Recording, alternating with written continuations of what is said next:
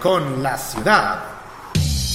Los martes desde las veintiuna y hasta las veintitrés, hora chilena, descubre aquellas canciones que marcaron estilo, la música de la gran ciudad por la noche, los aires del verano en el sur de Japón y un estilo que se ha vuelto gloria y majestad.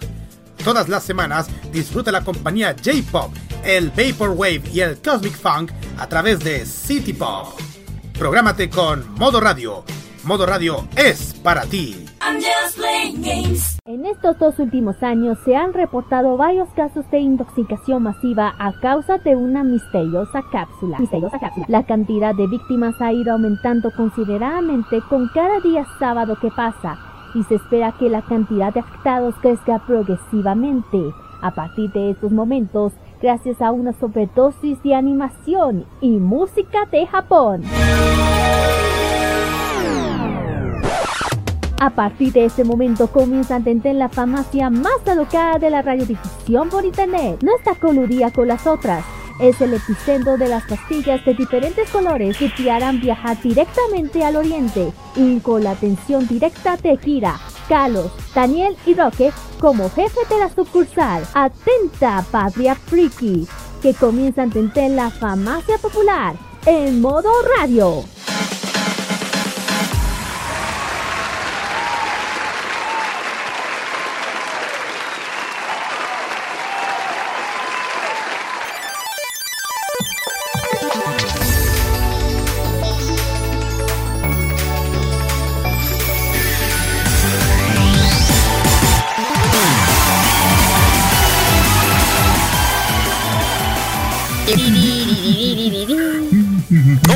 Muy buenas tardes, amigos oyentes de modo radio punto c l. Comenzamos una nueva jornada, el capítulo ciento trece de Farmacia Popular. Les habla Roque Espinosa y conmigo acá, en compañía mía en esta tarde extraña, por así decirlo, primavera, saludamos a Carlos Pinto de Godoy y a Kieres Dinus Ejeda, o Kieres Dinus Ejeda y Carlos Pinto de Godoy. ¿Cómo están? Muy buenas tardes. Muy buenas, buenas tardes. tardes. ¿Cómo, ¿Cómo están, chiquillos? ¿Cómo estamos en este sábado primaveral? Que ayer estuvo más raro el día. Lluvia en la mañana, calor en la tarde. Ya no entiendo este... este no entendemos... Clima. No entendemos ¿Ah? este tema. El tema acá es que yo vengo recién llegando, y cuando digo recién llegando, vengo recién llegando de un seminario, de un curso que hice en la casa, en la casa de estudios donde estoy haciendo clases. Sobre todo a la, bueno, le mando un saludo a la gente de del área de administración y negocios que me hizo la invitación a este curso de, el, tanto el día de ayer viernes como hoy sábado. Un aplauso para ellos. Pues bien, vamos a tener, déjenme acomodarme porque estoy como súper incómodo en estas en estas en esta silla poco colchada. Hoy vamos a tener un programa genial, súper bueno. Eh, eh, sí. sí. Vamos a comenzar. Y así como así como lo mostró nuestro amigo Carlos Pinto en su diseño, vamos a hablar del escándalo de la semana. ¡Oh! ¿Y qué escándalo? ¡Qué escándalo! ¿Cómo dice la canción? Escándalo. Es un escándalo. Escándalo. Es... Es de una gran envergadura porque una importante serie para su distribución en todo el mundo. ¿Cuál es esa obra? Involucra a dos miembros de acá de este staff. Ya lo van a saber muy pronto. Así que en nuestro primer bloque se, ¿cómo, ¿Cómo podemos llamar esto? A ver, eh, solamente puedo decir que la señorita Naoko levantó la voz. Eso es lo que vamos a decir. Okay. Así, con la con el sonido de la ardilla de la ardilla asustada, ya. Ardilla También asustada. Vamos a tener Fashion Geek esta tarde. Sí. Que hoy día, ahora sí vamos a hablar sobre el tema de la encuesta. Claro, esta vez, así es, chiquillos, vamos a hablar de lo que ahora co- eh, corresponde. Como fuera anime, pero esto no, no, no quiere decir que hablas de alguna serie, no. Esta vez vamos a hablar sobre un estudio muy conocido, muy querido por todos. Estoy hablando del estudio Ghibli. Vamos a hablar un poquito de, de uno de los estudios más queridos por todos. eh, que han marcado a todos, casi yo creo que toda la infancia de todos, de muchos. Y vamos a hablar un poquito de la historia, de dónde, cómo empieza, y también vamos a hablar un poquito de su creador, de, de, de, ya saben que el gran Hayao Miyazaki-sama. Así que vamos a ah, ver un poquito de su historia para que algunos no sepan, la mayoría, dónde está, dónde está su museo que hay en, en Japón, que tienen, eh, tienen un museo. Si alguien quiere saber dónde está, para que ya dije que está popular estos estos años, estos tiempos de ir a Japón, y yo creo que muchos que son fanáticos desearían desean ir y conocer ese gran museo de, de Ghibli. Así es. También vamos a tener los emprendimientos geeks y vamos a, y hoy día va a ser simplemente para vestirnos con todas las ganas. Eh, yes, eh, claro, como ya saben, con los emprendimientos geek vuelven, vuelven también. Eh, la tienda es Katsura Cosplay. Ahí vamos a ver dónde está, aquí se, qué es lo que ofrecen, bueno, todo eso. Van a saber oh, okay. qué hace. Vuelve también nuestra sección El Cine de Culto versión anime de Culto por Radio. ¡Ah! Vas a hablar, lo dijo, vas, lo dijo. A hablar, vas a hablar de esa, de esa maravillosa película. Exactamente. Una oh. película que vi por primera vez en el año dos mil diez, ah, que sencillamente a mí me conquistó. Una Matsumoto, bellísima película. Leiji. Así es. Una película maravillosa que habla sobre cómo perseguir sueños de juventud. ¿Cuál se trata? Eso lo van a saber en el cuarto bloque. Y por supuesto, también vamos a tener el Asian Top Chart con Carlos Pinto Godoy. Cuéntenos, anticípenos algo bien breve de lo que nos espera el, el chart, si no me equivoco, de J-Pop. Eh, sí, es J-Pop, pero voy a decir solamente algo, solamente una un... una agrupación de, de, de chicas muy conocida por mucho reingresa al ranking del primer lugar. Eso nomás. Ok. Más bien, todo esto junto con la mejor música de Oriente, la mejor música otaku, kawaii y todo lo demás de Sune, va a estar hoy día, esta tarde acá en Farmacia Popular. Y como siempre, vamos con nuestras redes sociales y vamos Carlos Pinto. Eh, voy a hacer una acotación, vamos a... Hace una acotación de todo esto, porque si ustedes escucharon ayer el Círculo Friki, nuestras redes sociales, nuestra nuestro WhatsApp y Telegram, estamos en stand-by todavía. Estamos, estamos todavía en stand-by, así que le pedimos a todos nuestros oyentes que traten de escribirnos a través de nuestras redes sociales, tanto en Facebook, en Instagram y en el Twitter, como la arroba modo radio C L o la arroba farmacia popular con el hashtag farmacia popular M R, comentando con los temas que estamos hablando. Tam- eso también sería de buena ayuda para que ustedes comenten de los temas que de los temas que vamos a hablar durante el transcurso del programa. Pero también pueden escucharnos también nuestra aplicación en arroba en a- aplicación del tuning, que la pueden bajarlo por Google Play, también en tuning punto com lo pueden escucharlos buscando con Modo Radio, en la aplicación oficial de Modo Radio, que lo pueden descargarlo también en Google Play, también ese es gentileza de Arqueo, y también en, en también en Monkey Boo, que lo pueden descargarlo en las extensiones de Google Chrome. Todo esto lo pueden hacerlo para programar con la mejor música de Modo Radio, programar la mejor música que es para ti, de para todos y de para quien quiera que sea. Y también ah, los sí. podcasts de la farmacia también. Así es, escuchar nuestros podcasts a través de Mixcloud, Spotify y Breaker Audio, los cuales están completamente disponibles y actualizados. Y sin más detalle, nos vamos con la música y nos vamos a escuchar el primer tema de este día, que es interpretado por Iris. Esto se llama Fantastic Illusion y es un opening de una serie de esta temporada. Su nombre es Tejima Senpai. Estás en Farmacia Popular, vamos y volvemos con el escándalo de la semana. Aquí en F P.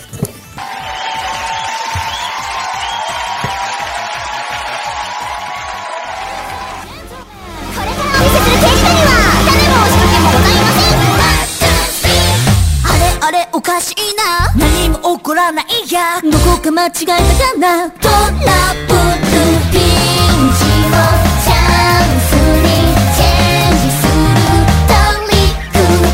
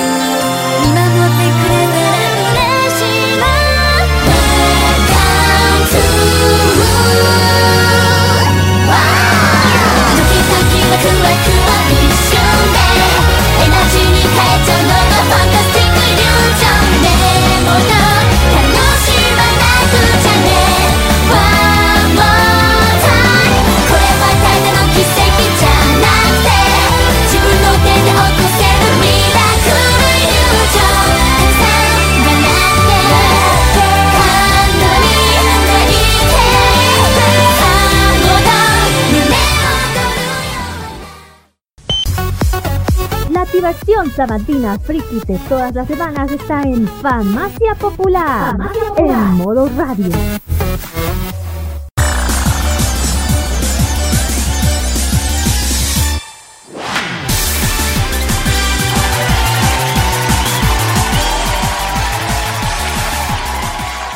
Continuamos acá en Farmacia Popular por modo radio punto c l y llegamos a nuestro primer bloque, que es el bloque del tema de la semana, que causó mucho revuelo, producto de que nuevamente la serie favorita de Kira y Carlos está otra vez en conflicto.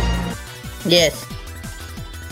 Pero para ello lo vamos a hacer con la presentación adecuada, porque esto tiene tintes de desclasificación, por lo tanto... No me digas que haya que poner la, la, la, esa canción, no.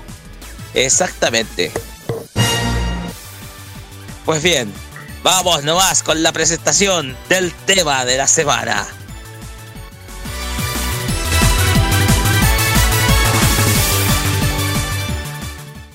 Aquello que no quieren que sepas.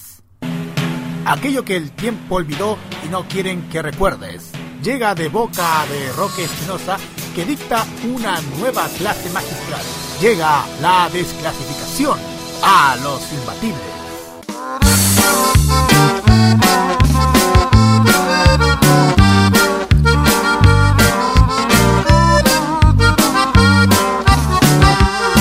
Disculpa si no puedo ser sincero, solo mis sueños te lo confieso. Mis pensamientos giran en mi mente, cortocircuito me causará.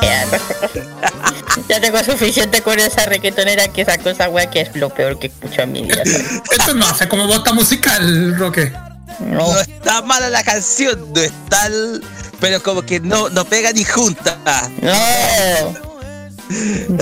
No sé, es, es como un corrido ranchero, bien triste lo que está pasando con Sailor Moon, la franquicia más querida por Kiri y Carlos.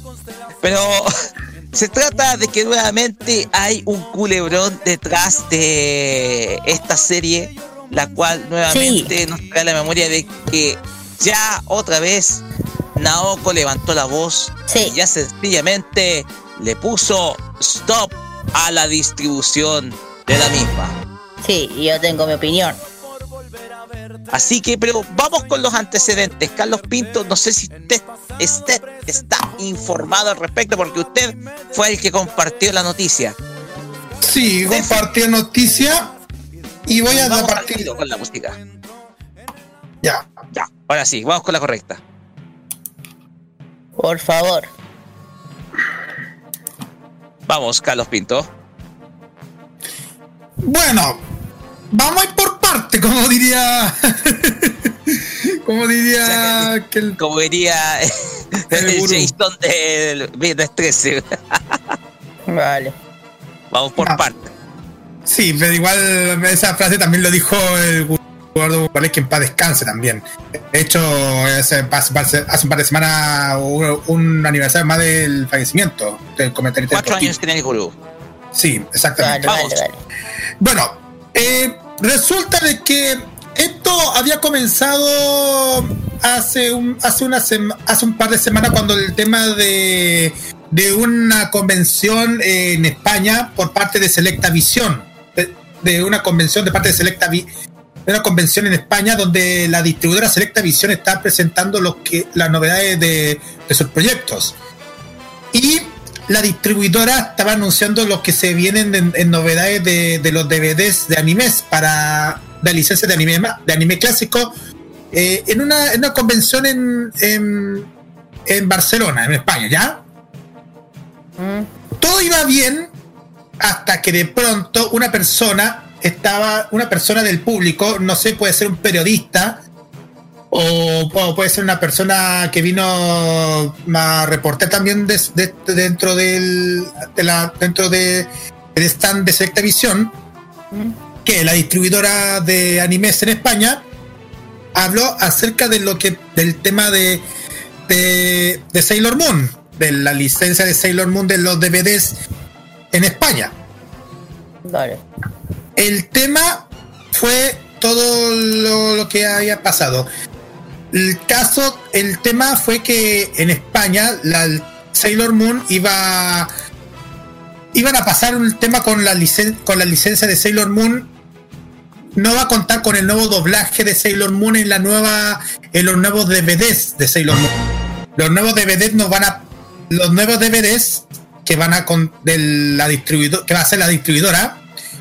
Manu Guerrero, que es el product manager del home video, adelantó que no va a contar con el nuevo doblaje y va a respetar con la edición original, con la que disfrutaron más de la generación de aficionados a la, a la afición. O sea, van a disfrutar los clásicos noventeros de España que querían ver Sailor Moon con ese no, con los nombres de en español que siempre les gustan. Otros los días no, eran que nosotros que nosotros yo no opino. Yo yo mira, yo amo Sailor Moon, pero yo voy a decir lo mío después.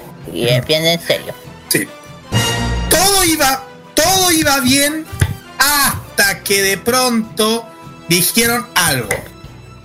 Respecto a la edición de Sailor Moon, los, la misma persona a cargo de Selecta Visión dijo que Naoko Takeuchi, la autora, la autora del manga original, paralizó todos los trabajos relacionados con la serie animada debido a unos problemas surgidos con la edición que está preparando en Norteamérica, principalmente en los Estados Unidos. Y, esa, echar, por favor. Y, esa, y esa polémica me la sé perfectamente. Sí, espera, me falta una parte. De momento no se detallan más datos respecto a ese caso. Selecta Visión anunció que el, el pasado mes de julio, antes de irse de las vacaciones de verano europeos, el cierre de las negociaciones para poder editar el formato D V D y Blu-ray de la serie clásica de Sailor Moon. Eso es lo último que podemos detallar, porque, porque la distribuidora no ha ofrecido una fecha de lanzamiento a corto plazo, pero ha anunciado que trabajará muy cerca con Japón para ofrecer la edición más completa posible. Van a tratar de, de lanzar lo más pronto posible todas las temporadas de Sailor Moon, eh, todas las temporadas de Sailor Moon que se han emitido por Antena tres Televisión en España y también por, después en las autonómicas de España. Ajá. Exactamente. Así es. Ah, eso es lo que puedo detallar, lo que ha pasado en, en España, y con el tema de lo que ha pasado con, con el tema del bloqueo. Mire, y, tenemos y que es, pensar, y eso, si no dime equivoco, lo que... Si no me equivoco, los nombres de la versión española eh, están todos cambiados, porque pensemos lo que la protagonista en España se llama Bonnie. Bonnie.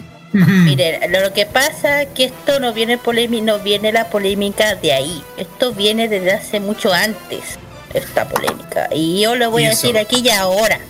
Sí, no, solo, eso no, voy so, a dejar. No, no solamente en España, en Estados Unidos también se le cambió casi todos los nombres a originales a otros nombres en Estados Unidos. Esa es la otra polémica, pero eso no va por ese. Lo que está pasando aquí es que, a ver, todo el trabajo de la Naoko se la han cambiado y han hecho lo que han querido sin respetar lo que ella quiere. Eso es lo que está pasando. Y, quiere, y, y no es la primera vez que Naoko se enoja. Ya pasó la primera, hubo una primera vez que ella paró, ella prácticamente desapareció, porque yo le digo, la serie de los noventa, ella estuvo metida hasta un hasta un tiempo cuando supo que se cambió todo el tema del manga, del anime de los noventa. Ella no le gustó cómo quedó la serie, porque si yo, mira, yo amo Sailor Moon, yo no, nunca la critico, pero yo estoy de acuerdo con ella. Yo he leído el manga, yo he visto todas las series, y yo digo, yo no sé si Toei, Luis, supuestamente dije eh, el tema de Toei que era para comercialización para la gente, y, pero ella en una, en una entrevista hace muchos años dijo, esta es una serie para adultos, no para niños. Entonces, y otra de las polémicas, que no solamente es el tema del cambio de nombre, es el tema que hoy en día es un tema igual delicado, es la o el tema de la homosexualidad. ¿Por qué? Porque eh, en ciertos países, bueno, el tema de, ya saben que en Sailor Moon de los noventa, el tema de Seosai y Malakai, que todos deben saber, eh, esa relación no existe en el manga. Esa agua lo crearon. Y también cuando llegó acá en América, en Latinoamérica, todos se dieron cuenta que la voz de Seosai lo cambiaron a mujer. Porque en japonés es, la voz es de un hombre, no es de una mujer. Y no, no solamente pasó con ella, con él, también pasó con Ojo de Ojo de Pez. Ojo de Pez no es mujer, es hombre. Y también le colocaron aquí voz de mujer. Y el tema de Sailor Moon, por el tema lírico aquí se transformó, de hecho en los años noventa Sailor Moon se transformó, eh, también tuvo su polémica por ese lado, por el tema de por el tema de Haruka y Michiru. De hecho, en Estados Unidos, en Japón, la pareja de Estados Unidos eran consideradas que eran, tenían una relación como amigas. Y yo digo, eh, hay un comentario que yo leí por ahí en, en una en la, en la página oficial de México que dice, Naoko se enojó no solo por Bismedia, también con todas las productoras que están publicando Sailor Moon en Blu-ray, D V D, en todas, ya que han censurado a las parejas líricas de Haruka y Michiru, tratando de una subrelación como amigas. Por lo tanto, ella paró todas las producciones que puedan arreglar. Ella lo paró todo, las producciones, para que puedan arreglar dicho error. De lo contrario, no podrán seguir vendiendo la serie. O sea, si esto no se arregla como Naoko quiere, ella no va a levantar el, el, el bloqueo. Y yo estoy completamente de acuerdo con ella, porque aquí, yo digo, aquí las productoras creen que pueden hacer lo que quieren a, a, a, por a, encima de la Naoko. Les voy a decir, no señor, Naoko ya sabe lo que está pasando aquí, Naoko ya sabe lo que está pasando en América, y saben que no le está, o en, o en Europa, les voy a decir algo, no le está gustando para nada como está, está quedando Sailor Moon como, como ella hubiera querido. Porque en España se les cambió por completo casi todo el nombre. Y yo les digo, ¿ustedes creen que eh, Naoko no, eh, no está enterada? Está enterada hace mucho tiempo que las, pues, todas las, pues, eh, todos los nombres están cambiados. Yo creo que no le gustó para nada que le estén cambiando el nombre sin autorización de ella. No hablando de Estados Unidos, también hizo eso. No hablemos de otros países que han cambiado el nombre. Aquí también se les cambió el nombre, si no se han dado cuenta. Aquí en América también. Serena... Yo, mira, yo no tengo ninguna crítica, yo conocí a Sailor Moon por Serena, pero también por, por Usagi. Pero, pero aquí también. En todas partes se les cambió, ¿no? Pero si se dieron cuenta de lo que pasó con Sailor Moon Crystal, ella dijo explícitamente que no, que se tiene que respetar el nombre original de cada uno. Y decir, en Sailor Moon ya no es Serena, es Usagi. No es Daria, es Mamoru, es porque ella pidió que fuese original. Y, y así tiene que ser. Y yo digo, esta es la segunda vez que ella se enoja. Y hay que tener todo el derecho a enojarse. Porque es su trabajo, es su trabajo de toda la vida que ella ha sacrificado. Y, se ha, y yo digo, ¿saben qué? Ella sabe cuántos años estuvo enojada después de, de después que volvió con Crystal, muchos años. Y que le vengan a hacer esta weá que lo encuentro completamente eh, falta de respeto hacia ella. Que muchos queremos, amamos a Sailor Moon, especialmente yo y el Carlos. Que todas estas productoras que hagan lo que quieren. Yo creo que es una falta de respeto hacia ella. Así que yo digo, si quieren que Naoko levante esto, dejen de ser, las productoras dejen de, de tener esa mente cerrada por el tema de la, la homosexualidad, especialmente por el tema de la, de la por, por el tema de Haruka Michiro. Y no solamente por eso, esto también pasó con Tree Light, porque porque esta fueron las razones de por qué Naoko se enojó con el con Toei con el tema de los noventa, porque en la serie de los noventa con eh, con Tree Light, ellas son mujeres, no son hombres. Y yo digo, que, que no sé qué, cuál es esa, eh, eh, eh, que, que, no sé si es una, es porque son homofóbicos, tienen algún problema, no lo sé. Hoy en día se supone que, si, que hay que respetar todo lo que es género, todo. Sea líbico, sea homosexual, sea travesti, todo. Y aquí, aquí están dando el, eh, eh, la prueba que todas estas industrias no son lo que realmente están representando, pues aquí, aquí están discriminando, de hecho. ¿Cómo se les ocurre poner el tema líbico de Haruka, el tema de Haruka, que son amigas y todo el mundo sabe que son parejas? Entonces yo digo, Estados Unidos, si digo, los que están cargados por este no cambian el tema o cambian el switch, aquí se el aquí Naoko no va a levantar el tema. Aquí Naoko es bien, es bien. Cuando dice algo firme, y ya se ya dije ya se enojó otra vez, y, y ella es muy seria cuando se enoja. No sé los demás que te están criticando. Miren, les voy a decir una cosa, está bien que lo haga, ya lo dije. Si ahora sí que salió la, la, el tema del tema de los aviones, mira, no se preocupen, ¿saben por qué? Porque la aerolínea ya las tiene, además que hayan comprado Blu-ray mucho antes. No hay que preocuparse. Pues yo creo que todo lo que somos fanáticos, lo que somos Muni, tenemos que apoyarla a ella, a Naoko, la responsable de todos nuestros sueños, de, de, de, de la mamá de Sailor Moon, la que trajo a ella. Sin ella no hubiéramos conocido a Sailor Moon. Yo, ¿saben qué? Yo estoy con ella, yo estoy con la Tadano, con las dos. Yo creo que hasta la Tadano, yo creo que no, te, no creo que no esté muy de acuerdo. Aunque ella, ella es la que hizo casi todos los dibujos de los noventa. No tengo nada contra ella porque la conocí en persona. Y es la que es muy linda, amorosa. Yo le tengo un cariño muy grande. No tengo nada contra las dos. Nada. Nada. Y yo creo que ni, ni siquiera ella, ni siquiera la, la, la Tadano No, creo que yo creo que ella también tiene que estar de la misma molestia que Naoko, que estén cambiando toda la historia o los nombres o no respeten. Porque tienen, ya dije, ella era la mayor responsabilidad de los dibujos de los noventa, es como la es como la representante de la Naoko. Por eso yo digo, por favor, yo digo, aquí ahora paren de bajar darle respeto a Naoko. Aquí en Latinoamérica, en América y en Europa.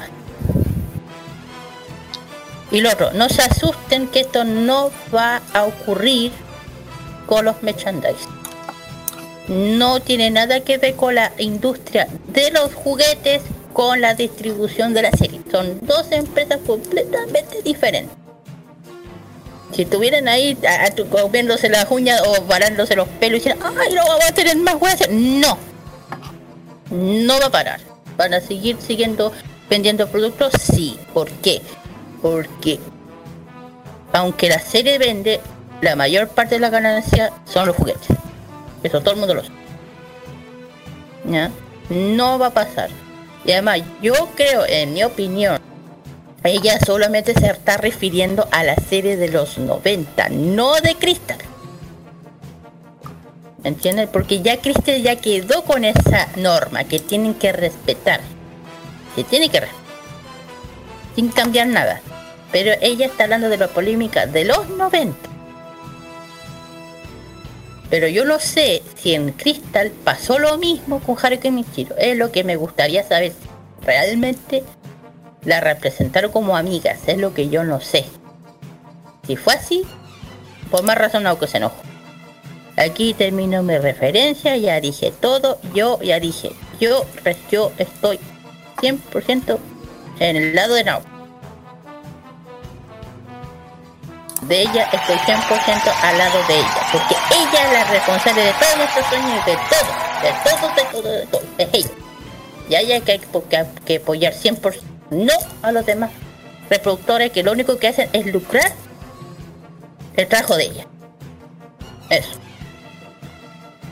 Carlos Termino. Pinto, eh, no sé si puedes apoyar quién tiene hoy en día la distribución de Sailor Moon en los Estados Unidos, porque Viz la distribuidora cambió. Viz Media. Sí. Perfecto. Porque antiguamente la distribuidora era otra. Era otra. Era otra distribuidora. Uh-huh. Pues bien, pasa de que uno se pregunta que, qué es lo que pasó más o menos a finales del año dos mil, porque acordémonos que Sailor Moon tuvo una repetición en televisión por ahí por el año dos mil, si mal no me equivoco, Carlos Pinto. Aparte sí, de la emisión, aparte, aparte de la emisión, mi... o sea que estamos aparte, en de la emisión sí. original del año noventa y seis. Sí, tuvo una repetición, si no me equivoco. Sí, se repitió sí, por allá sí, en el bueno. noventa y nueve y después del año dos mil y, de, y hasta el dos mil uno, dos mil dos y ahí la cortaron en televisión. O sea, ya, es, pasó por etcétera es, también, ojo.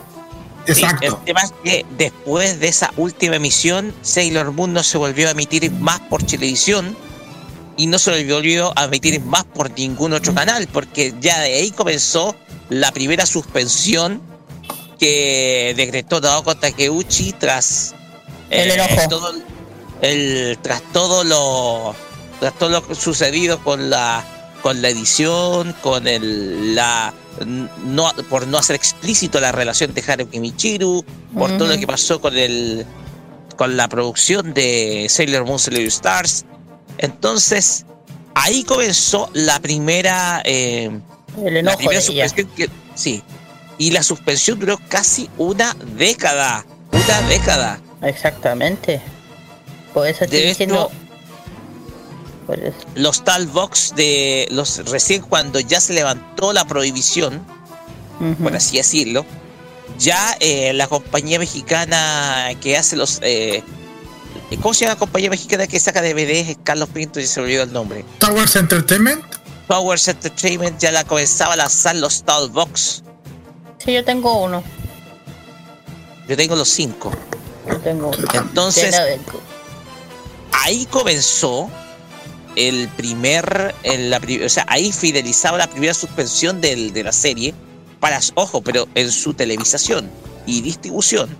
Hoy en día, hoy en día, la, esta, nueva, esta nueva prohibición que levanta Naoko es exclusiva para lo que es la difusión televisiva de la serie. Otra uh-huh. vez, la uh-huh. serie original de los doscientos capítulos, producido por Toei Animation. Uh-huh. Otra vez va a suceder eso, pero aquellas entidades que adquirieron los derechos antes de esta prohibición van a poder difundirlos, sobre todo también aquellos que eh, se están eh, comercializando para en versiones D V D en el extranjero. Uh-huh. Solamente el uso casero es el que está permitido, pero la Correcto. Televisión y la difusión, tanto en televisión como también cualquier otro medio de streaming de la serie, eso está completamente paralizado. Sí, es un aviso, es un aviso. Así es. Además que, en primer lugar, eh, Naoko Takeuchi está en todo su derecho, es la sí. creadora de la obra, por lo tanto está en uh-huh. todo su derecho. Así es. Uno, eh, a ver, ¿qué es lo que puede esperar uno? Uno puede decir, oye, la reacción de Naoko es exagerada. Bueno, no. Ella vela por su trabajo. Claro. En primer lugar, vela por su trabajo y que la difusión de este sea el correspondiente de acuerdo uh-huh. a lo que a la idea original que ella tuvo.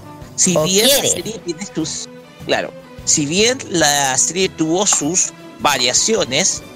En algún momento Naoko Take, eh, Naoko Takeuchi pudo haberle dicho sí o no, pero el tema acá es precisamente uno solo. La falta, eh, el, el no hacer explícito cuál es la verdadera relación entre Haruki Michiru, que ojo, ojo, estimados, cuando vi la serie del año noventa y siete, por lo menos esa temporada, cuando vi esa temporada del año noventa y siete, yo noté que la relación de afecto que tenían ambas iba más allá de una simple amistad. Eso era uh-huh. más que obvio. obvio. Era a kilómetros, era algo más que obvio que tenían una relación sentimental. Claro. Entonces, como eh, de hecho, si bien no se hace mención, no se hace mención, de hecho, en el doblaje latino, sí se puede apreciar por las imágenes que se mostraron dentro de serie, sobre todo en, en el episodio en donde se descubren los talismanes, porque es ahí donde la relación se muestra como una relación afectuosa y amorosa entre ambos personajes, una relación que vamos a llamar una relación homosexual lésbica. Entonces, que eh, si bien hemos comparado con hace veinte años atrás, hemos avanzado sobre todo en apertura de mente, sobre todo en apertura hacia aquellas minorías sexuales, eh, lo que se las mal llaman minorías sexuales, las que optan por tener relaciones con parejas del mismo sexo.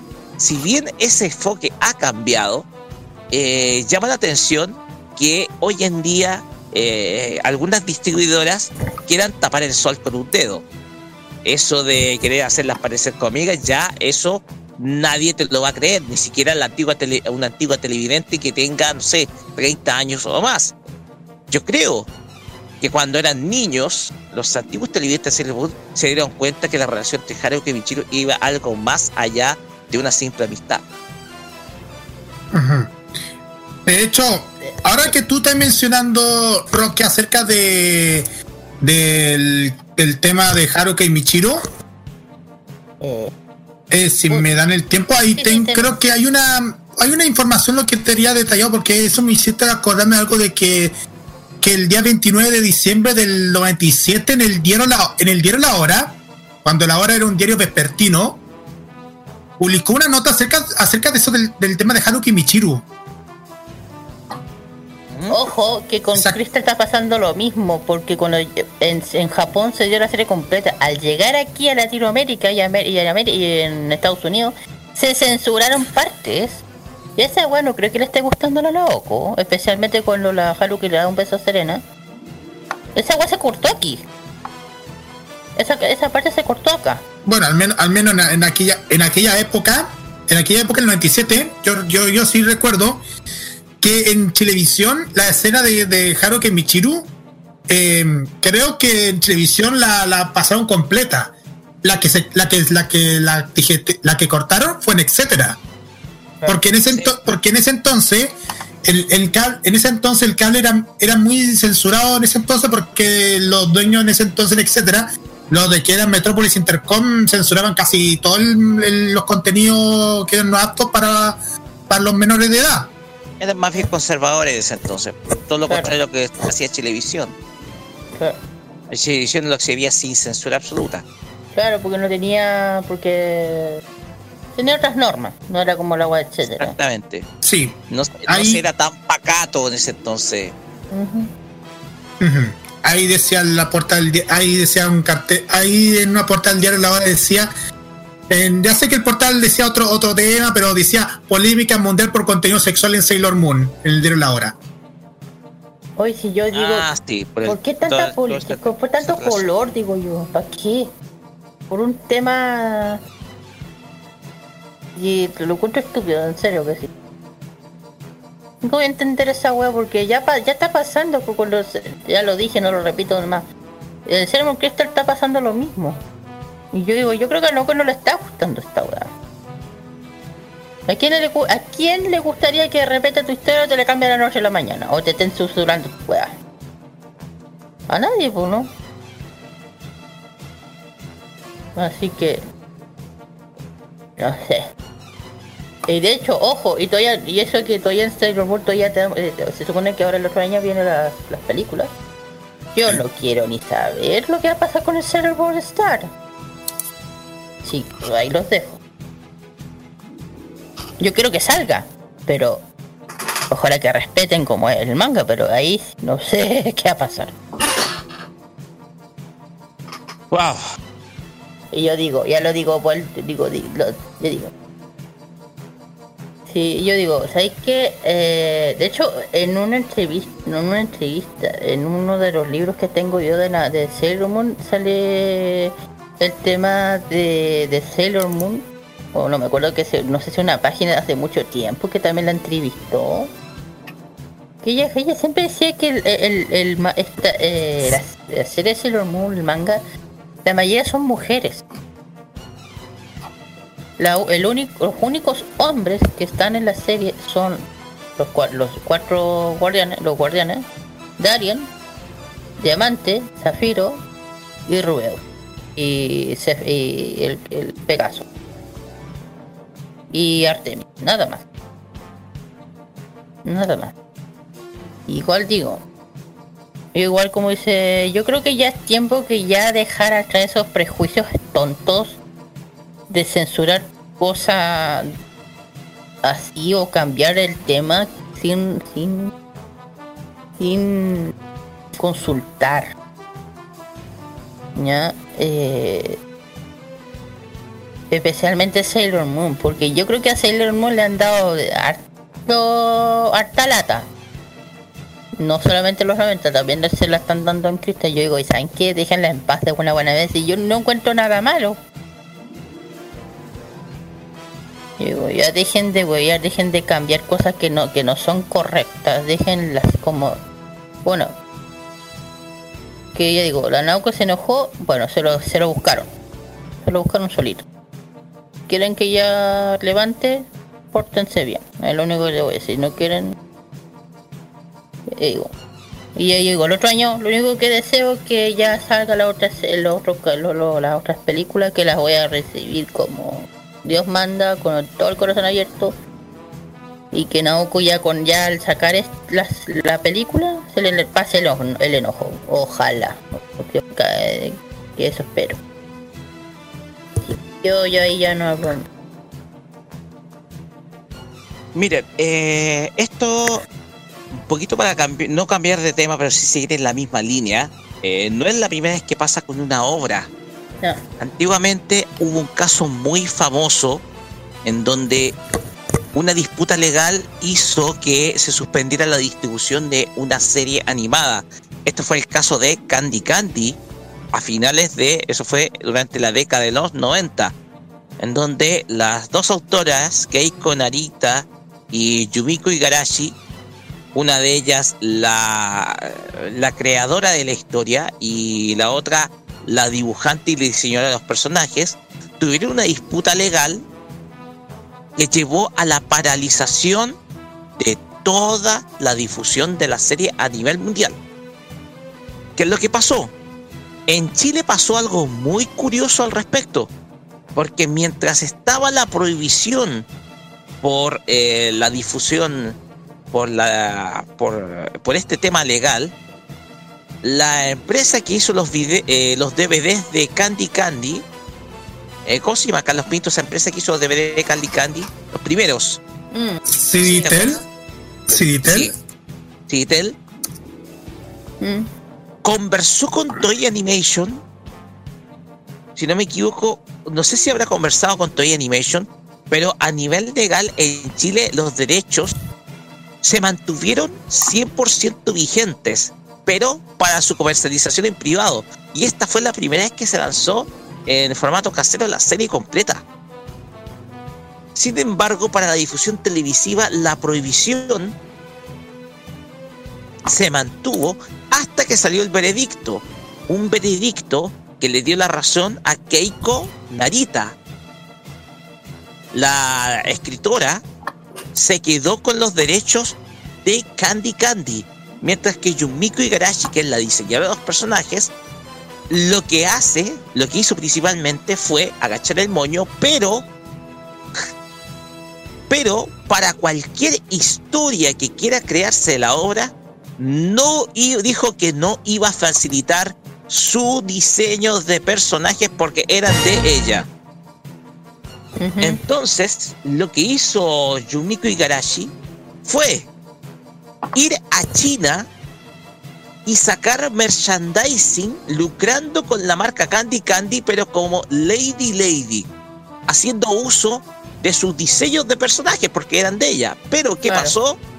Toei Animation intervino y frenó toda la negociación que estaba haciendo, porque consideró que esta negociación se estaba haciendo a espaldas de a, espal, a sus espaldas, y por ello no dio el visto bueno. ¿Qué es lo que pasa con Candy Candy? Candy Candy, luego de la resolución legal, volvió al aire solamente tras el permiso tras el permiso ya dado por la legislatura japonesa. Y ese quizás es el antecedente más famoso, pero tenemos este Sailor Moon y no sé si habrá algún otro más que sepamos respecto a, eh, por, así, por así decirlo, ejemplos en donde autores han paralizado la difusión de su obra a nivel global. Pues bien... Eh... No sé si... Hemos, igual hemos hablado en extenso el tema. Este es un tema que hemos hablado en extenso ya. Hemos hablado ya cerca de cuarenta minutos. No sé cuánto tiempo llevamos. No, nos queda, no, ya no, esto lleva, nos quedan... Ya llevamos como casi treinta y dos minutos desde que desde que empecé yo hablando sobre el caso de caso con Selecta Visión. Todos los, todos los hechos que todos los hechos previos, todos los hechos estilizados, José. Pues. Sí, sí. Entonces... Eh, el asunto va a quedar para largo. Mm. Eh, hasta el momento la difusión televisiva y a través de multimedios de Sailor Moon queda paralizada desde esta semana. Eh, lamentablemente no se puede hacer nada. Solamente está permitida la difusión casera. Yeah. El merchandising, como dijo Kira, se mantiene. El producto que Bandai es la encargada de mm-hmm. realizar eh, sí. la venta de figuras. Entonces... Al menos, sí. ¿Iba a decir algo, Carlos? Al menos, to- al menos ya en octubre ya puedan disfrutar de Sailor Moon y también los Caballeros del Zodiaco, como diría Don Francisco, en los poderosos Jumbo trescientos sesenta de Latam Airlines. Sí, eh, por eso dije que no se preocupen lo que tienen los, los aviones. ¿Por qué? A lo mejor las aerolíneas ya adquirieron el producto mucho antes que esto pasara. Además que ya todos saben que lo que están hoy en día, lo que están en Blu-ray... ya están con los doblajes, así que yo no, no no hay que alarmarse tanto ya. Ya están casi todos. Así es. Así el tema es que no sé, oye, a todo eso, ¿cuándo Towers Entertainment va a sacar el resto de la obra? ¿Cuándo? ¿Cuál? ¿Cuál? ¿De qué? Los, me refiero a Starbucks. Oh, yo creo que, mira, sabes que ya a esta altura, ahora como se enojó Naoko, no creo. No creo. Bueno. No creo. Eso siete, lamentablemente seis, siete. siete, seis, siete, no, no, tres, sesenta, tres, siete, siete, seis, siete. Y, ah, y sí. Lo otro, y hablando de la otra serie que puede ser que haya dado polémica, pero no sé si Katsuhiro Otomo lo haya parado, puede ser Sensei Ya. Sensei Ya. Porque acuérdense que también hubo tema ahí. Pero... no, pero una referencia que puede ser que también pasa. Porque también hubieron temas parecidos al tema de la, de la división sexual, así. No, pero el tema de Kurumada más que nada era con Toei Animation, está peleado con parte de staff. No, no pero igual no hay algo por hora. Ahí, porque acuérdense que después de tanto tiempo Kurumada se le ocurrió hacer la parte de Hades. ¿Cuánto se demoró en hacerlo? Se demoró harto tiempo. Ya, se lo casi lo harto tiempo. Pero más que nada porque eh, el final de la saga Poseidón se había clausurado en la, en la Shonen, así que... Yeah. Pues bien, como hemos dicho, hemos hablado en extenso, largo y mm. tendido respecto a este tema. Vamos a hacer un seguimiento de esta temática, cómo se desarrolla, porque, sí. eh, digámoslo, eh, muchas personas tal vez se preguntarán ¿en qué nos va a afectar? Bueno, solamente en la difusión televisiva. Algunos canales de Centroamérica o de este continente están difundiendo la serie, por lo tanto esta va probablemente a salir abruptamente. En España también. Pero lo que es la difusión casera, esta se va a mantener porque los derechos ya están, sí, ya están dados, o sea, pues, entonces, ya no pueden cambiarse. Lo digo, por ejemplo, si, si están preocupados por la serie de la película y dicen que no se va a doblar, se va a doblar. Ya está el derecho del cristal. Aquí se está pasando por lo otro, para que no confundan. Perfecto. Es, es. Pues bien, vamos con música. Ya yeah. hemos ha- hablado bastante de esta polémica que envuelve nuevamente a Sailor Moon. Y vamos con música. Vamos a escuchar precisamente a Kae Hanazawa con el opening de la última temporada de Sailor Moon. Sailor Moon, Sailor Stars. Esto es Sailor Star Song acá en Farmacia Popular. Y después vamos a escuchar a una agrupación que, por favor, Carlos Pinto, cuéntenos de quién se tratan, porque yo creo que los que en el pasado la conocieron sabrán quién es, pero los nuevos no creo. Sí, es una agrupación española muy conocida porque de seguro se ubican por los temas de los openings de, de series anime, lo pueden ubicar bastante. Son las Charm. ¿Se acuerdan de las Charm? Sí, yo me acuerdo, sí. En lo profundo del bosque, ese disco de canciones de Inuyasha, muy hermoso. Mm, y otro tema que también muy conocido como Un tercio de amor, de Rurouni Kenshin, también. También. Mm. Pero este tema que vamos a escuchar es algo diferente, porque esto viene de los temas que de, de su producción propia. Vamos a escuchar a Charm con este tema que se llama Cometa, más eso va a ir después de Kae Hanazawa. Y después volvamos con más F P, con el Fashion Geek dedicado al estudio Ghibli, dedicado especialmente para los fanáticos de Hayao Miyazaki. Vamos y volvemos. Estás en Farmacia Popular, borre punto c l. Ya volvemos.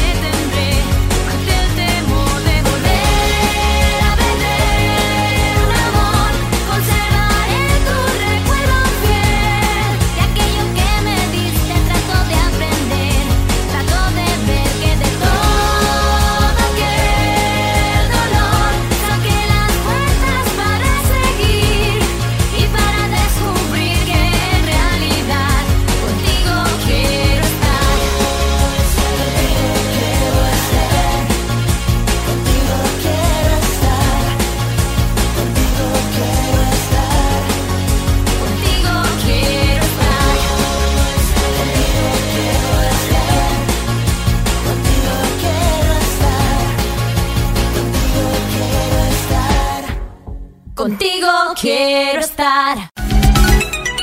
La moda y las tendencias de Japón están a partir de ahora con Kira y su Fashion Geek. En Farmacia Popular.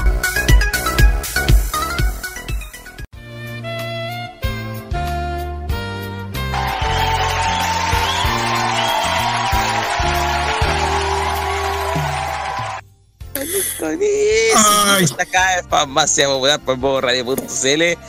Antes de empezar con el Fashion Geek, Carlos Pinto nos quiere dar una apreciación cortita. Sí, eh, no, no, no. Una fe de rata, porque ese Alending tres de Bleach ahora me estoy dando cuenta, no es una producción propia. Uh, bueno, papá. Me castigo como, como espinita. No, te me quiero, pasa nada. Jefe, aquí está Sayartu. No pasa nada.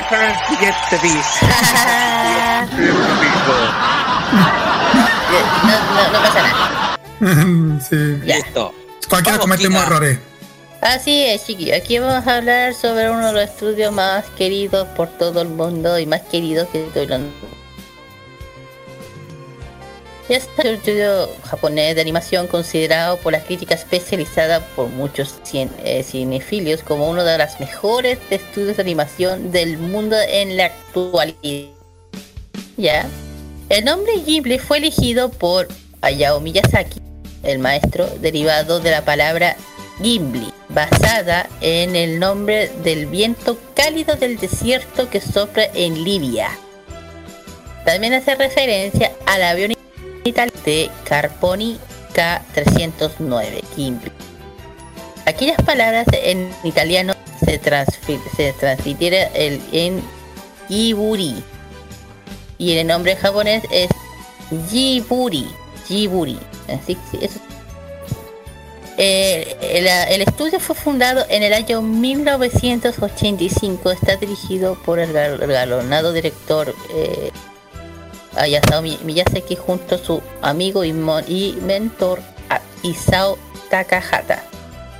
Su origen data en- del año mil novecientos ochenta y seis con la película Nausicaä del Valle del Viento, la cual que comenzó como un manga publicado en la revista Tokuma Shoten. Tokuma, esta compañía, eh, eh, Tokuma era la, la compañía madre de Ghibli, y se dio a Disney los derechos de video y distribución de, va- de varias de las películas, entre ellas La princesa Mononoke, El viaje del Shiro, y el compositor Yo Hias, eh, Haishishi ha creado la banda sonora de muchas de las películas del estudio. Debido a la fama del estudio, se abrió en las afueras de Tokio el Museo de la Ghibli, que se inauguró el primero de septiembre del año dos mil trece. El director del cine cofundador de la compañía Miyazaki anunció su retirada a través del comunicado oficial. Ya saben que hace tiempo se dio ese anuncio, pero saben que volvió. El tres de agosto del dos mil catorce, Toshi Tsuki, productor y estudio eh, del estudio, uno de los fundadores del estudio, anunciaba la clausuraba su sección de producción largometraje. Uno de los factores que provocaron una de- decisión de, eh, es la retirada del director de cine Miyazaki. Otro de los fundadores del estudio, según las declaraciones, fue un, fue un, go- un duro golpe su salida, junto a la jubilación del cineasta. Se cree que la regulación de la recepción de la taquilla del cuento de la princesa Kaguya, la última obra dirigida por Isao Takahata, ha sido también muy emotiva. El estudio, el estudio siguió con sus licencias hasta acabar el proceso de restauración. E, y el, el diez de, de agosto del año dos mil diecisiete, el estudio reabrió sus puertas. Eh, bueno, que vamos a hablar de Hayao de Miyazaki, para pa que sepan un poco quién es, porque yes, él, Aya, eh, Miyazaki-sama, él es de, de, de Bukio, del, del barrio de Bukio en Tokio. Él nació ahí el cinco de enero del año mil novecientos cuarenta y uno. Es un, ya saben que es el director, anim, de, el director de cine animación, productor, animador, ilustrador, dibujante de mangas y productor de anime japonés. eh, se renombre in- internacionalmente con una carrera de cinco décadas junto con Isao Takahata del Fundo Studio Ghibli. Un estudio de películas de animación ya se ha sido comparada, ha sido muy comparada con Walt Disney, Steven Spielberg y Os- Orson Welles. Entre sus filmes de animación más populares se hallan el título de El viaje de Chihiro, que, reba- que rebasó el ingreso de la taquilla en Japón, superando el éxito obtenido por Titanic. También obtuvo el premio como la película del año, el premio de la Academia de Japón, y fue la primera película de anime en ganar el Oscar. La princesa Mononoke, Mi vecino Totoro, eh, Howl no Ugoku Shiro, Gate Noro Pongo, eh, Ponjo. Sus películas hablan de la relación de la humanidad con la naturaleza, la, tecno- la tecnología y la, difi- la, la dificultad de mantener una ética pacífica. Los protagonistas regularmente son niñas y mujeres jóvenes, fuertes e independientes. En dos de sus filmes está El Castillo de Cagliostro y El Castillo del Cielo.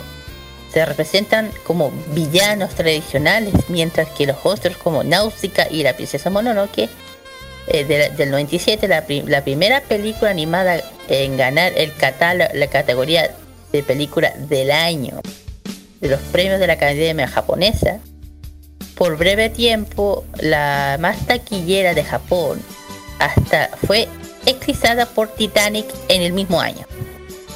Existen ana- antologías normalmente ambiguas, características del coescritor de eh, Karigurashi Noangre de, y las colinas de las amapolas.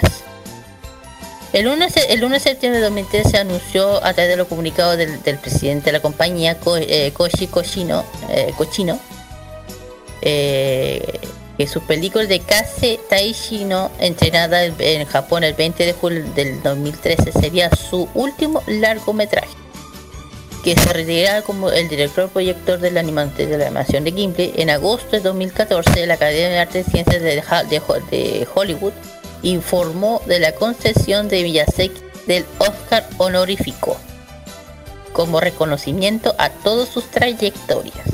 Este premio se le fue entregado a la ceremonia de los Óscares enero del año dos mil.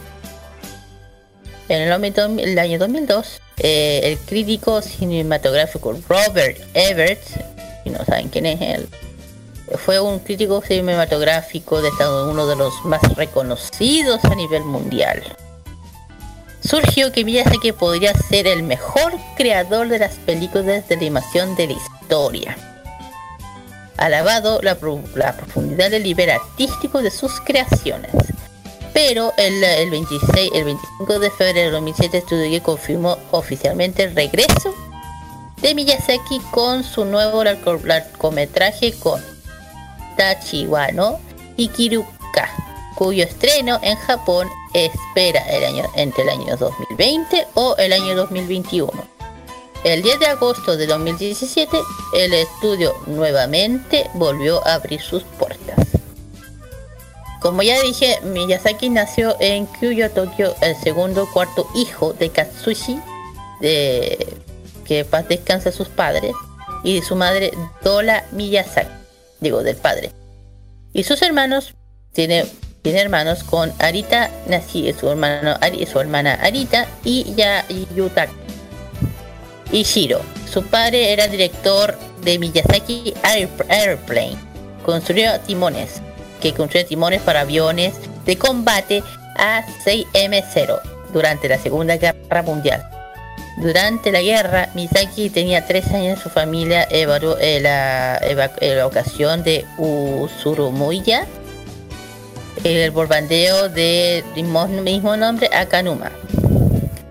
Y ya, bueno, ya saben que bueno, ellos sufrieron esa calamidad más o menos. Eh, Miyazaki ha, ha dicho que su familia era adinerada, podría vivir de una comodidad durante la guerra debido al trabajo de sus padres, de, de su tío también, de las industrias de la guerra. Pero, pero, también habló, habla sobre cómo bombardearon noctur- los nocturnos sobre... Ura, u, u, Usurumi, Usurumiya cuando tenía cuatro años. los dejaron con una gran impresión en sus conferencias. El veintidós de mayo del noventa y ocho, el Festival de Cine de Nagoya recordó retira la retirada de, las, de su familia de, las, de la ciudad en llamas, sin, eh, sin provocar transporte de gente en necesidad. Eh, como el, el fuego colocó, eh, como el fuego coloreó el cielo nocturnamente que él miraba hacia la ciudad mientras huía. En el, el cuarenta y siete, Miyazaki inició sus estudios en la primaria de, del mismo nombre de la ciudad, o donde es de Usurumiya City, donde hizo su primer, primer tercer grado antes de su familia se mudara a y de vuelta a Sumida, a Suni, a Suni, Sunima, ahí, Suginami-ku, donde se completó el cuarto grado de la primaria.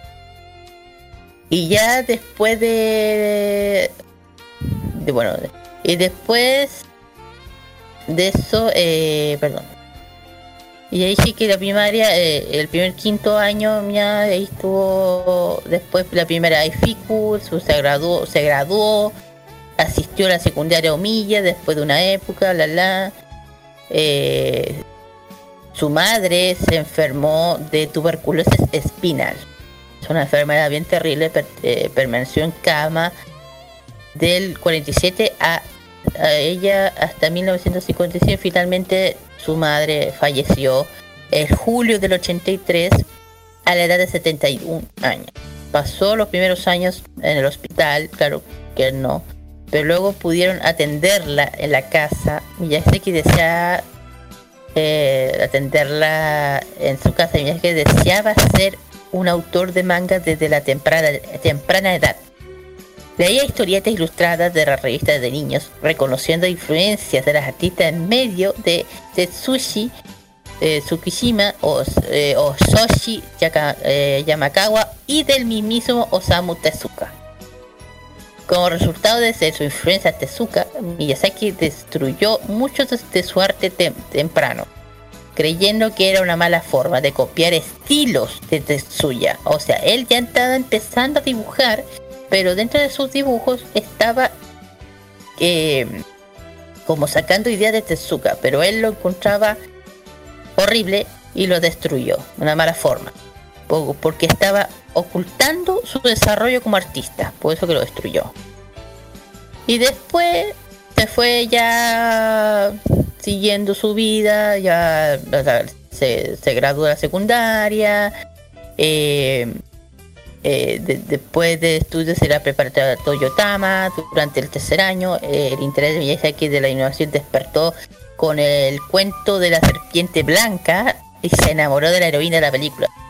Yo creo que bueno, y la gran impre- y la impresión de él, su interés empezó realmente cuando inició el estudio la, en la preparatoria, empezó ya a aumentar su interés. Se convirtió en uno de los tipos, eh, en, en algún tipo de artista, su interés participar en, en el anime y el manga cuando empezó a ser conocido. Para llegar a, a ser animador esti, eh, estilo independiente, eh, tuvo que aprender a dibujar. Todos saben cómo se aprende a dibujar con forma humana. Y después de graduarse, Miyazaki estudió en la Universidad de Gakuhoshin y era miembro del club de investigación sobre la, la, la literatura infantil, lo que más cercó al club del cómic de hoy, y lo graduó como eh, Gakushin del, en el sesenta y tres de Ciencia, Política y Economía. Desde muy joven supo que, eh, que se, dediquía, se quería dedicar al negocio de su padre, cuyo estudio era la ciencia, la, la ciencia y la economía. Sin embargo, en el sesenta comenzó a trabajar con Toei en el cargo de intercalor, entre comillas, encargado de dibujos entre movimientos.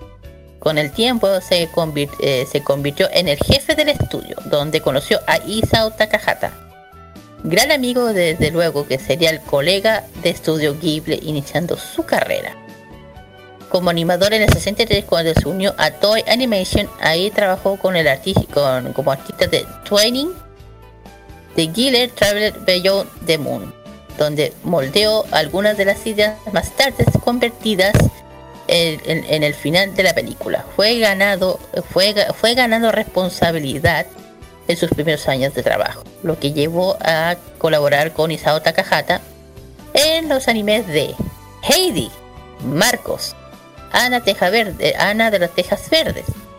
Y para el estudio de Tsuyoro Enter, eh, Enterprise, eh, más tarde se, se convertiría en Nippon Animation en los, en los setenta. En el setenta y ocho dirijo la primera serie Conan el Niño del Futuro. ¡Qué buena serie! Eh, en el setenta y nueve, su primera película, ojo con esto, Lupin tres, el Castillo Cagliostro, la eh, única que no, considera, no considerada del estudio Ghibli. Después... Porque es de T M S. Uh-huh. Después de la después de crear la película de Lupin, Miyazaki fue desarroll, eh, fue desarrollado de un de, de, su, de un anime de su propio estudio el ochenta y tres, el manga el manga Kaze no Taini Taini no na, eh, na, eh, Nausicaä o Nausicaä de, del Viento o del Valle del Viento. Apareció por primera vez en la revista Animate. Como fruto de, su, de sus ideas, el trabajo fuerte impulsó su carrera mostrando su, su estilo diferente, eh, pasando por cómic infantil. Al interpretar la época anteriormente solo había publicado un par de mangas, entre ellos Shuna no Ti, mientras que desempeñó eh, la manera independiente que se dedicó a trabajar en un manga que tuvo muy buena acogida por parte de sus lectores o de los lectores, de lo que ofreció oportunamente de hacer una versión animada de Nausicaä, que eh, ofreciendo eh, le dio por fin la oportunidad de realizar ansioso proyecto creado en el estudio. En un estudio en el ochenta y cuatro vino ya Nausicaä del Valle del Viento. En la primera mitad del ochenta dirigió algunos de los episodios de la serie de Sherlock Holmes en el año mil novecientos ochenta y cuatro. Junto con Isao Takahata abre su propio estudio de animación del estudio Ghibli. Siguió produciendo ya, películas y entre otras cosas. Eh, los pri- en los sesenta y tres consiguió trabajo, ya dije, en Toei Animation. Eh, ahí empezó a trabajar, como dije, como twinning, animar, el animar, anime teatral, más o menos. Y el anime, la, el, el, la serie de The Wolf. The Wolf Boy Ken fue un líder de los, conflict- de los conflictos laborales que sucedió poco después de llegar a la compañía, y se convirtió en el jefe secretario del sindicato de Toei en el sesenta y cuatro. Fue reconocido por primera vez mientras que trabajaba, como ya dije, en Twinning, eh, la producción de Toei eh, Gliver, Trevor Bel- Belone, The Moon, como yo dije, el que mencioné antes.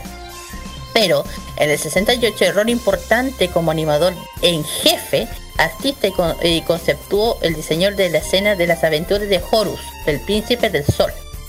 Una película de, una, una película de animación icónica. Durante el procedimiento eh, colaborativo adaptado al proyecto, tuvo oportunidad de compa- eh, compartir sus ideas y trabajar cerca de su mentor, director de animación, Yosu, eh, Yasu Otsuka, cuyo eh, enfoque innovador hacia la animación dejó gran impacto en su trabajo.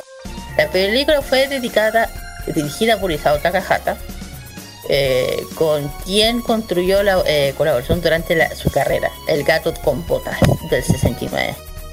Miyazaki que nuevamente tuvo la participación clave en la animación, así como el diseño de guiones y gráficos. La idea para historias incluye cinemati- eh, cinemáticas escenas de de diferentes de reproducción, también ilustraciones de, en el manga como productores de producción licenciadas o licenciados pro, promocional para la, la producción del gato con botas. Toei produjo dos escuelas a, eh, a partir de la película durante la década, década de los setenta. El personaje termina siendo la mascota del estudio, pero Miyazaki no estuvo involucrado en ninguna de las escuelas.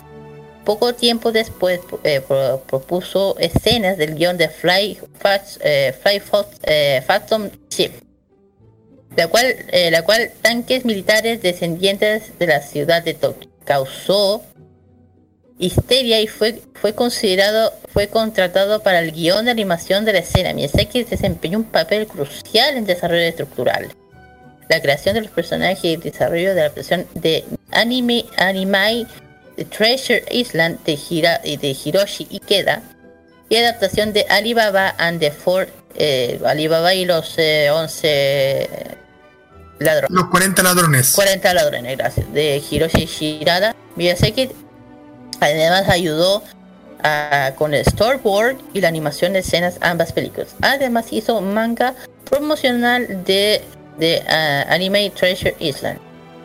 Y de, en el Miyazaki dejó Toei para irse a Pro en el agosto de setenta y uno, donde co-dirigió catorce episodios de la primera parte de la serie Lupin tres de Isao Takahata. De este año, de dos demás empezaron a reproducir una serie de Pilpi Langustrom que dibujaron en storyboard, extensión de la serie. Sin embargo, después de viajar a Suecia para investigar, para relacionar, para relacionar de las películas, conocer el autor original de Astrid Lindgren, Eh, no les concedió el permiso para completar el proyecto, que es el autor original, el, y fue cancelada en el setenta y dos. Y, y setenta y tres, eh, Miyazaki creó y escribió, diseñó y animó dos cortos, Panda Go Pan y Panda, dirigido por Takahata. Después de, se mudó a Sui, Suiyo e, e, e, Eiso. En el setenta y cuatro tra- trabajó como animador en World Was en el World Masterpiece Days en con Takahata. World Masterpiece Theater. Sí, en la cual incluía su adaptación en la primera parte de la novela del Shonan Street de Heidi. La serie televisiva de animación de Heidi, la compañía con, continuó con eh, Nippon Animation en el setenta y cuatro. Miyazaki también dirigió la serie de Conan el Niño del Futuro en el setenta y ocho. Y una adaptación de, lo, de los noventa infantil de Alexis Kay del increíble Till. Muchas de las obras, eh, la mayor la mayor parte de sus obras eh, está enfocado en los niños, incluso, incluso mensajes antibélicos, o aborda temas complejos por, como el ser humano, la naturaleza, el progreso, el individualismo, la responsabilidad, lo que se ha valido el reconocimiento. El experto cineasta y muchos de sus seguidores han publicado los siguientes y especialistas. La, ya saben, uno de los primeros, eh, lo, eh, como eh, Naus, eh, Nausicaä del Valle del Viento, la princesa, la princesa Mononoke, que representó con un reconocimiento internacional, que ya saben eso, eh, lanza al mundo. Otra obra es Mi vecino Totoro. También Kiki, entrega a domicilio por Corroso, alcanzaron cierto interés internacional. El viaje de Chihiro recibió el Oso de Oro de Berlani del año dos mil dos, el Oscar como la mejor cinta animada del dos mil dos, y reconocimiento de tray- su trayectoria en el Festival Nacional de Cine de Venecia. Y también la, serie, la obra de Howl no Ugoku Shiro fue nominado al Oscar el año dos mil cinco como la mejor película animada. Con Gate no, no Ponjo volvió a obtener la reconocida y la, a la crítica como de las veinte cati- eh, candidaturas al premio Oscar de dos mil nueve en la categoría de las mejores películas de animación. Y con Kaze Tachiru obtuvo otra nominación al Oscar dos mil trece con la categoría con la mejor animación. Por la televisión ya dije que estuvo, estuvo eh, dirigió Lupin tres del setenta y ocho, catorce episodios, Conan el Niño del Futuro del setenta y ocho, Sherlock Holmes del ochenta y cuatro.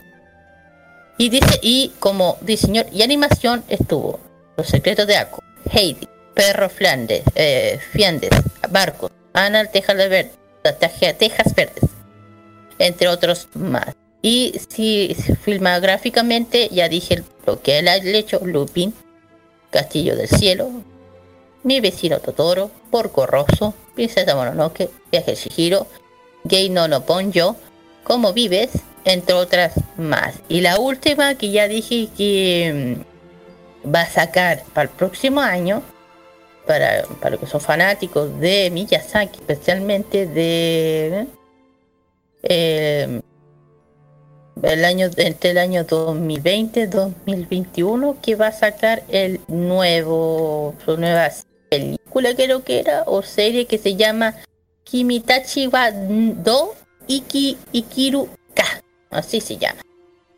para que alguien lo note, no sé. Eh, ¿Qué más podemos hablar de Miyazaki? Bueno, eh, es una persona muy honorable. Y para que sepan, tiene dos hijos. Bueno, dos hijos. Eh, tienen dos, dos hijos. Y vamos. Y, y ah, para los que quieren saber, casi se me va. ¿Dónde está eh, el Museo de la Ghibli? El Museo Comercial, de, eh, el, el Museo, eh, ya saben que fue inaugurado en dos mil uno. El museo está ubicado en Mitaka, Japón, al oeste de Tokio. Ahí está. El museo está unos veinte minutos de la estación de Mitaka. De Mitaka. Al salir de la estación se puede ver un letrero que indica dónde salen los buses en dirección al museo. O sea, no, no llegas caminando, tienes que esperar un bus. Si deseas, se puede ir caminando también. Es un poco más de un kilómetro, por eso están los buses, que se puede recorrer un largo, un largo, un largo eh, a un largo de un río. La dirección exacta es uno, uno, bueno, no les voy a decir. Eh, la atracción principal es Cine Saturno, exhibición de, de, de, de por ejemplo, salas de, del Gato Bus, que es eh, uno de los salones más, más, más queridos. ¿Por qué? Porque hay un gato enorme de, de peluche del Gato Bus. Es enorme, que te puedes subir, sacar tus fotos, todo eso. También está la terraza superior con la réplica tamaño real del robot del Castillo del Cielo, del guardián del museo. Tienda de ama de, de Mama Ayuto. Cafetería de sombrero de paja. No saben de dónde sale el sombrero de paja. Ya. Y también a la entrada, creo que lo que es, es que me acuerdo, hay un Totoro gigante. No sé si la, ya aún estará o no. Pero hay un Totoro gigante y, y si queréis vivir lo que pasó en la película y saltar en la guata de, de, de, de Totoro, podí. Porque es enorme.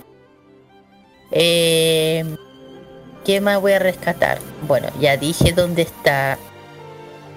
Ya saben que el Miyazaki es, yo creo que es uno de los pocos directores respetables y es el, casi el único en Japón, uno de los pocos que ha podido ganar el Oscar y un oso de oro. Y yo le te, yo digo, todos aquí que hemos visto muchas de sus películas, todos saben que tiene todos sus, todos sus películas que tiene un algo diferente de las demás, que es algo, como dijo, es algo más real, lleno de historia. Y a mí me encantan toda la historia, todas las cosas de Ghibli, me encanta cómo él hace sus películas con mucho amor, con mucha entrega. Y de hecho él volvió por lo que pasó. Una polémica anterior, ¿sabes por qué volvió? Una de las razones de por qué Miyazaki, Miyazaki volvió fue a la crítica de la animación de hoy en día.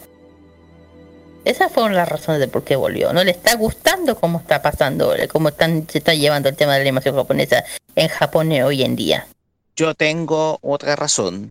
Sí, pero yo sé que una de las razones fue esa, pero yo sé que hay otra más. Pero eh, me alegra que Miyazaki haya vuelto, que haya subido su su jubilación para volver y, y está, ya dije, está creando su nueva película, la está haciendo con todo el power y ya dije que la va a sacar para, los, para entre el año dos mil veinte y dos mil veintiuno. Hay que esperar un poquitito nomás al otro año, hasta el próximo año, así que yo siempre hay que tenerle fe porque ya es algo, yo lo considero como un, ¿cómo se llama? No, mila, no un, eh, una eminencia dentro del mundo de la animación japonesa y del, del cine, eh, cinematográfico. Y hay que darle mucho, hay que darle mucho respeto a él, porque gracias a él también hemos visto muchas infancias muy bonitas viendo sus películas, eh, como Totoro, o El Castillo Andante, Chihiro, muchas otras más. Y espero que siga dando todos esos sueños, todos esos todos esos sueños, deseos, de, que siga eternamente Miyazaki, que es alguien muy querido por todos nosotros. Que siga Yo, eternamente, que siga eternamente Miyazaki. Sí. Así es. Eh, eh, opiniones. Que, te contaba de que tenía otra opinión yo. Sí, dale nomás, que yo, yo sabía de ese, de ese, de, de ese, del por qué ha vuelto, pero yo sabía que había otro, pero ahora no me acuerdo. El tema está en que se habla de que luego del fracaso de la historia de la princesa Kaguya y posterior a todo lo que se hizo, eh, Studio Ghibli entró en una grave crisis no solamente económica, sino también de confianza. Uh-huh. Se habla incluso también de algunas peleas que sostuvo Miyazaki con algunos miembros del staff que ahora está en Estudio PONOC. Para aquellos yeah. que no sepan quién es Estudios PONOC, es un estudio que está formado por ex funcionarios de Estudio Ghibli y que eh, fue fundado por Hiromasa Yonebayashi y mm. por Yoshie y Yoshiaki Nishimura. Eh, son todos eh, funcionari- ex funcionarios de Estudio Ghibli que luego del retiro de Miyazaki dejaron el estudio para organizar su propio estudio de animación, que es Estudio PONOC. Para aquellos que no ubican, Mary and the Witch Flower es una de las primeras películas que hizo PONOC, además de algunas publicidades comerciales. Uh-huh. Si ustedes observan, esa película tiene el estilo característico de Estudio Ghibli, ¿ya? Segundo, hay dos directores de cine que tomaron ya el testimonio de Miyazaki como, eh, como destacados animadores en el mundo japonés. ¿Te digo quiénes son? Mm. Uno es Mamoru Hosoda, quien fue nominado al Oscar por Mirai no Mirai este año. Ah, y el otro es alguien que todavía la sigue rompiendo con sus películas. Estoy hablando de Makoto Shinkai. Oh. Que, para que ustedes eh, estén enterados, Weathering of You ya lleva recaudado ciento treinta millones de dólares a nivel mundial, aunque solamente eso sí, en cinco países. Ojo con eso. O sea, llega, eh, llega a este continente y a Inglaterra y esa recaudación aumenta. Sí, pues. Entonces... se sabe mm. que hoy en día eh, la animación japonesa eh, ha crecido muy poco, pero la gente, eh, hay directores y personas que han tomado el testimonio de Miyazaki hace tiempo. Claro, porque se le tiene respeto. Uno podría haber sido su hijo Goro Miyazaki. Sí, el mayor, no, eh, espérate, el mayor creo, creo que es, no, el Goro es mayor. Y el Goro menor es, el Goro es el mayor y el menor es Keisuke Miyazaki, ese es el menor. A ver, Goro Miyazaki hizo un excelente trabajo con La colina de la amapola, una película que a mí me gustó, me encantó. Sí, lo mencioné. Una muy linda historia, una muy linda historia. Lamentablemente, algo pasó en el estudio Ghibli que definitivamente dejó de operar y va más allá de la princesa Kaguya. Se habla también de conflictos, peleas, claro, claro. Pero son tradicionales en todo el... Y está ese tipo de animadores que se fue de Ghibli para formar Studio PONOC. Y ojo, porque Hayao Miyazaki dijo algo respecto con Mary and the Witch Flower. Dijo que sería una película que él nunca iría a ver. ¿Cuál? Mary and the Witch Flower. Mary and the Witch Flower. ¿Pero esa quién la dirige? ¿Quién la hizo? Es... Estudio, Estudio PONOC es dirigida por Hiromasa Yone, Yonebayashi, también fue director de Studio Ghibli. Mira, habría que verla para ver por qué la crítica de Miyazaki, por alguna razón no la quiere ver. Está basada en un, está basado en un libro de cuentos ingleses. Ya, de, ¿sabes lo que puede ser? ¿Sabes lo que puede ser? No, ¿sí? No sé. Como todos saben que casi todas las historias, todas las películas de Miyazaki están basadas en Europa, especialmente en lo que él vivió en la Segunda Guerra Mundial, todas estas cosas, de todos saben eso, la influencia que él tiene. Y a mí me da que esto, bueno, de, de los estudios pongo, a, no sé por qué me da que le, le robaron la, la idea a, a Miyazaki. Dime que no puede, puedo estar equivocado, pero puede ser una de las, de, una de las, una de las opiniones que pues, tengo yo, que puede ser el por qué no la quiere ver, porque a lo mejor le sacaron alguna idea, le sacaron alguna algo de él, no sé, puede ser. Sí, pero hay un conflicto ahí, Kira, que es notorio. Y esa declaración es, que él hizo eh, es fuerte. Esta declaración que él hizo eh, habla habla muchísimo. Parece que hay un divorcio entre ese, esos tres son miembros del staff que hoy están en PONOC a los uh-huh. que hoy en día están en Ghibli, porque no por algo, no por algo hoy eh. eh, suspendió su retiro Miyazaki. Pero de todas maneras son temas que, es que te van a ir pues, conversando. Lo que pasa es que aquí Miyazaki, cuando él, yo, bueno, cuando dijiste que él volvió, yo creo que esto esto pasó con lo que está pasando con Sailor Moon. Él ya retiró, se retiró para descansar, él confiando que los que estaban a cargo iban a seguir su trayectoria, pero él se empezó a dar cuenta que estaban haciendo lo que no es correcto a, sin consentimiento de él. ¿Y qué pasó? Volvió porque para que no volvieran, para que no hicieran más estupideces, que no volvieran, no estén haciendo cosas que a él no le gusta. Yo creo que más, más que por eso volvió, porque vio, parece que se dio cuenta que no lo estaban haciendo como le hubiera querido que, que siguieran con Ghibli. Entonces, ¿qué pasó? Y además yo digo, el lo, yo, lo que dijo Miyazaki que es duro, pero ¿sabes qué? Ningún, el, es la otra productora no le puede decir absolutamente nada. ¿Sabes por qué? Porque gracias a él tienen pega, porque gracias a él están donde están. Pues yo creo que hoy en día no tienen nada que criticar eh, o, o reclamarle a Miyazaki, no tienen. Claro. Entonces, pues bien. Digo, el Carlitos. Carlitos Pinto. Mm, no, se me, no, igual me interesa. Igual es que estoy escuchando todo lo que usted, lo que ustedes hablaron. Escuché todo lo que ustedes hablaron, pero yo me quedo más conforme con todos los que por el tema de el, el más importante sobre el tema de los, los, los premios más importantes de la academia, sobre todo el, el el premio Oscar que le han dado a, a una película de Ghibli, sobre todo el premio Oscar que le han dado, por ejemplo, El viaje de Chihiro, que le dio un premio Oscar, eso lo puedo, el año dos mil dos puedo, el año dos mil dos no. eso, eso yo puedo detallar bastante esto, porque eso, eso fue una, una gran noticia, una noticia importante tanto para la para la industria del, de, la, de la animación japonesa, ganar un premio Oscar a una Pero gran ojo. película de animación japonesa como es como lo que hizo ojo. Hayao Miyazaki. Dime. Eh, a ver, la ult- eh, a ver, la última película destacada de Miyazaki fue Selecta Visión. Lo nombré. Y fue que... la, la última que fue, no, o sea, no solamente fue la última que fue nominada, porque la última que fue nominada fue El recuerdo de Mar Nie. Claro. Que es, esa es de Hiromasa Yonebayashi y ya no estaba Miyazaki en el estudio, se ve retirado. Mira, por ejemplo, aquí tengo la nómina, por ejemplo, dos mil dos Viaje Chihiro, ganador del Oscar. Mm. dos mil cinco Howl no Ugoku Shiro, nominado. Película Mejor Animación, Kaze Tachiru, nominado. Oscar honor- honorífico, el mismo ganador. Eh, dos mil tres Premio al Mejor No Inglés, Viaje de Chihiro, nominado.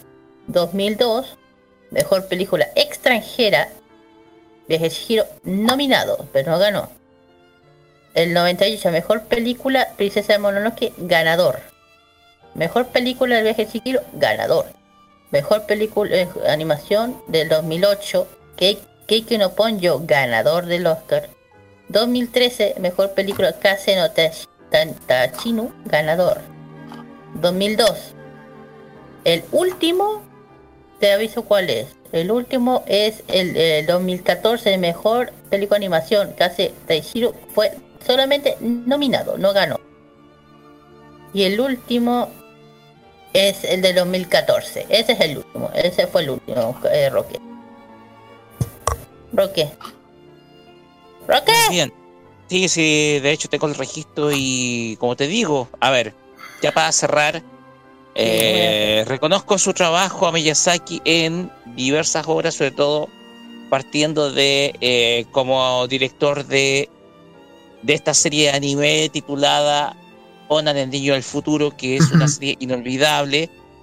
Si quieren ustedes verla en español latino, de hecho está disponible libremente, la pueden ver. Sí. De hecho tiene el Exacto. estilo de dibujo, tiene el estilo de dibujo propio sí, de, la tiene. de de Nippon, de ese entonces de Nippon Animation. Eh, hay otras obras que vale descubrir, por ejemplo también esta película de El Castillo de Cagliostro, que es La, la película de Lupin tercero. Uh-huh. Eh, Nausicaä, yo la vi, es una hermosa película. Y lo mismo El, la puta del Castillo del Cielo, por favor, no la dejen fuera. Es muy buena, es muy linda esa. Me la encanta. Puta del Castillo del Cielo es una muy hermosa película, me encantó. Uh-huh. Por lo tanto, de hecho ha sido referenciada en, eh, de hecho ha sido referenciada en muchas, en muchas otras series de anime esa película. Un poco para, uh-huh. para describir la influencia que tiene esta historia, una historia que creo que los japoneses se acuerdan más, incluso que otras más post, más modernas. De, de Ghibli, incluso yo resaltaría otro que es Ponjo. Es una historia bastante entretenida, bastante sí, bonita, eh, que te muestra la armonía, sobre todo de los mares. Claro. Exactamente. En fin, chiquillos, ojalá que les haya gustado el tema de Ghibli. Y al final diré que lo que vendrá para, este, para el tema del Fashion. Eh, ya con esto terminamos con la, vamos con la canción como siempre. La primera canción justamente es de la Azumi Inoue, que justamente vino el año pasado para Anime Expo. Fue invitada a la can- que canta la canción eh, la canción de Totoro. De hecho ella, ella miento, eh, sorry, error. Ella es la que canta casi la mayor la mayor parte de las canciones del Open de, de Indie. Ahí está. Y también vamos a ir un poco al, al, al tema K-pop por una de la, por Big Bang con el título Bang Bang Bang. Y después de eso vamos, vamos con emprendimientos. Vamos y sí. volvemos. Uh-huh.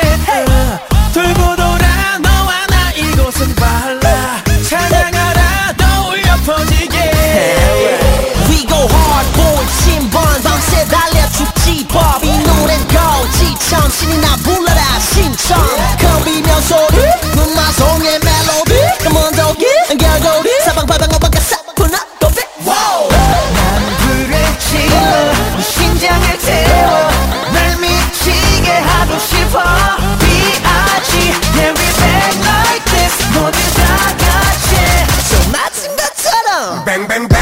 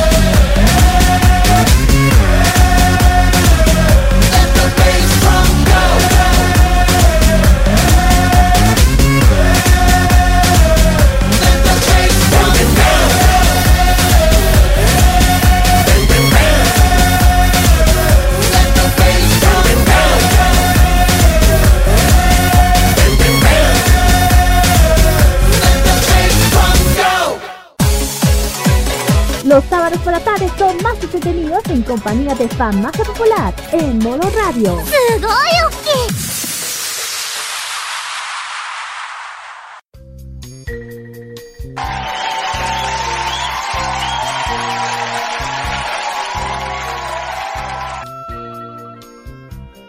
Ok, pero chiquillo, aquí, ok, sí, ya volvimos ya del Fashion Geek. Ojalá que le hayan gustado las canciones, no se hayan ido al carré con el de Totoro, o le hayan dado a agarrar un peluche y agarro y apretujarlo, no sé.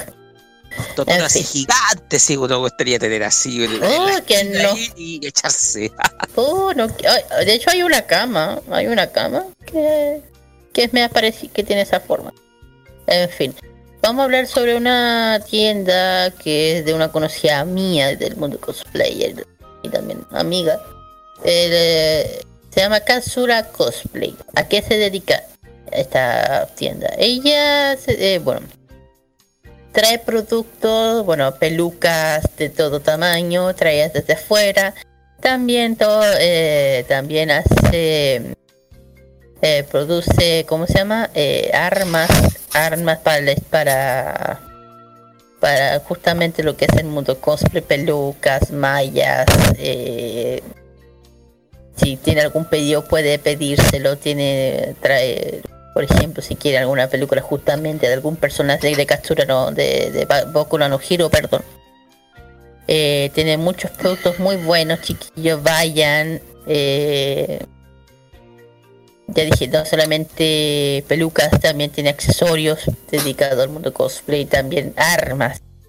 También armas, pelucas. Eh, creo que pronto, creo que van a obtener también el contacto, aún no sé.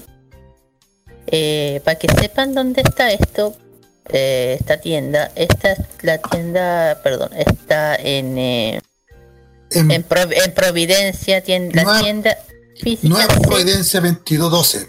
Claro, local ciento veinticuatro, Santiago Centro, Metro Los Leones. Esto está, esto es un edificio que al salir de del Metro Los Leones tiene, ahí va a ubicar dónde está, es muy fácil. Sí, eh, está en Providencia, está en la comuna de Providencia, por sí, si acaso. Sí. Eh, la, bueno, la tienda tiene su fanpage, Katsura Cosplay, también tiene su Instagram, Katsura Cosplay, si quieren pedirle justamente algún, alguna película en especial que no puedan ver en la tienda, se le pueden, se las pueden pedir de forma privada. No solamente cosplay, armas, pelucas, diseños, todo lo que necesita para hacer su cosplay mejor, un cosplay mejor.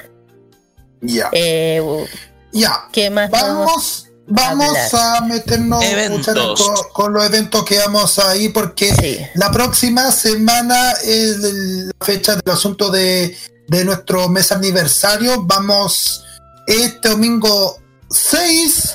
Uh-huh. Vamos a estar, bueno, se, se supone que este domingo seis se ve en la feria friki una versión princesa Mononoke. Más allá que estoy hablando de, de eso. Justamente, eh, claro. Sí. Sí. Eh, ¿dónde va a ser, Pocalito? Se va a realizar en el Parque Amengual. Eso queda en los ediles cuatro en Pudahuel. Eso ya una vez hemos, hemos pasado el año pasado, me imagino. Sí, eh, sí, hemos ido. Un parque muy inmenso. Así es. Bueno, el otro evento que se va a hacer el cinco, así que sí. Vamos, es el Dragon Fest Chile, la revancha en Estación Mata. Sí, que es el esta... evento que va a realizar el tío Rodo, es un evento que se organiza la, la gente de Dragon Ball Fest, incluyendo también el tío Rodo. Sí, que también le damos un saludo. Un saludo, claro. Esto es el, el, a las once de la mañana hasta las siete de la tarde, Estación Mate, Santa Rosa nueve catorce, en la comuna de La Granja. No, es fácil de llegar y las entradas son completamente gratuitas. ¿Y qué más? Después tenemos la Naruto Expo dos mil diecinueve, veinte años de Naruto. Estos son para los que son fanáticos del ninja. Eh, domingo seis de octubre de las dos y media hasta las siete, el club vive la Florida, el, el Ulmo ocho veinticinco veinticuatro, perdón, la Florida. Eh, si quieren saber de las entradas, de las entradas parece que son, no es liberado, no. La valora de entrada vale mil pesitos, así, Luca. No, sí. no, no, no, no está cara, así que pueden. Bueno, el y ya. Para terminar, porque ya tenemos que hacernos rápidamente para la siguiente sección. Ah. trece de octubre. ¿Perdón, Connie? No, no, sí, que te, después doy el último, que yo tampoco... Ya, trece de octubre, Dragon Concert en el Teatro Cariola, que ah, va a ser organizado por, la, por los chicos de Anime Symphonic Live. Un evento que va a realizarse en el Teatro Cariola en San Diego doscientos cuarenta y seis, en Santiago, en el centro de Santiago. Es un evento de después de años... Después de años, es decir, después del evento del Dragon Ball Sin- Rock Sinfónico se va a realizar el Dragon Concert con las vídeos canciones del compositor Shunsuke Chikuchi mm. y los principales openings y endings. Van a estar de grandes invitados como Adrián Barba, Ricardo Silva y también de Anisinga chinos como Simone Weber y Fabres Covers también, junto sí. con la Orquesta Sinfónica ProArte y una virtuosa banda rock donde van a interpretar los grandes éxitos de esta gran serie.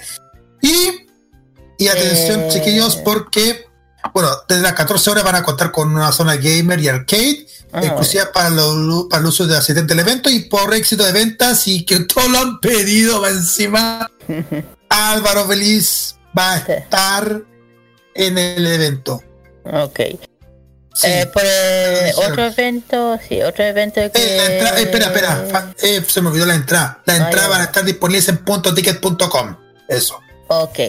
Ahora el sí. otro evento es el espacio Gamer Liga seis, perdón. Esto es en Mall Plaza América de Rancagua, entre Miguel Ramírez y Alameda. Ya saben dónde se va a hacer el tanto el veintiséis, el veinticinco de octubre y también el sábado veintiséis.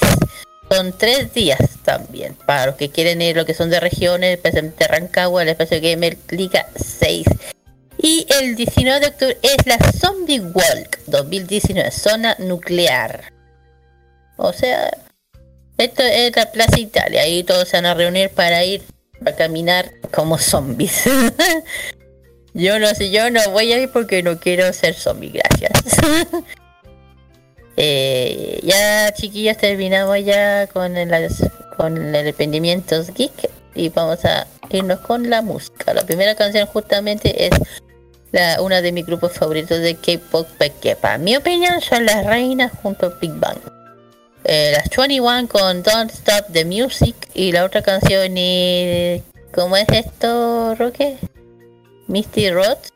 Sí, Might and Right con la canción Remembrance. Eh, este es el opening de la pe- de las películas La Saga of Tanya the Evil, Joe Hus- de Joe Hussein, ¿ya? Ok. Por lo tanto, es canción de anime. Okay. Pues bien, vamos y volvemos con el cine de culto. Versión anime, acá en Modo Radio punto c l. Acá en Modo Radio punto c l. Habla ya.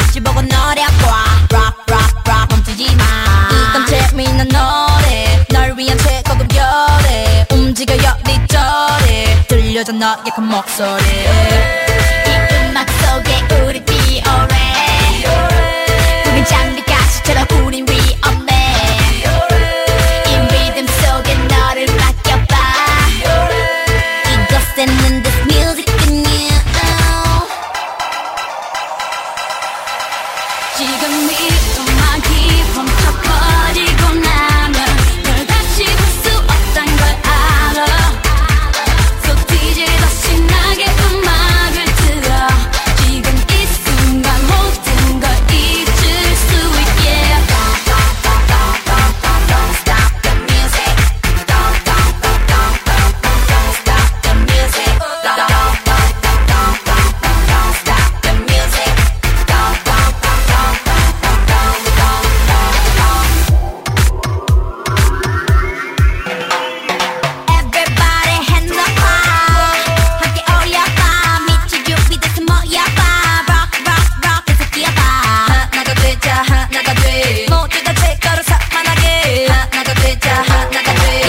완전히 무너지게 이 음악 속에 우리 비오래 우린 장미가시처럼 우린 위험해 박자를 맞춰 모두 스텝을 맞춰봐 이곳에는 this music and you oh. 지금 이 음악이 멈춰버리고 나면 널 다시 볼 수 없단 걸 알아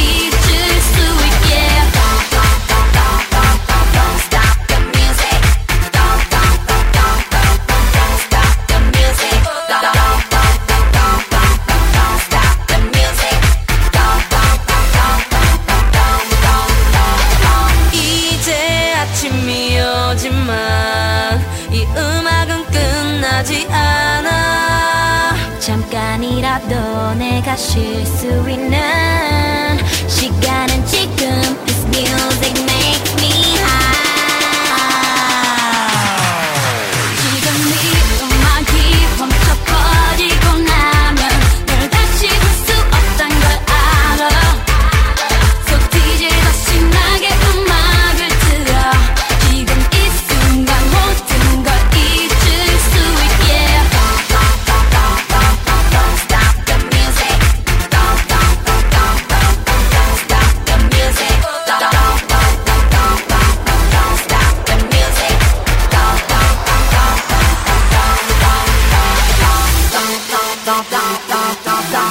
the music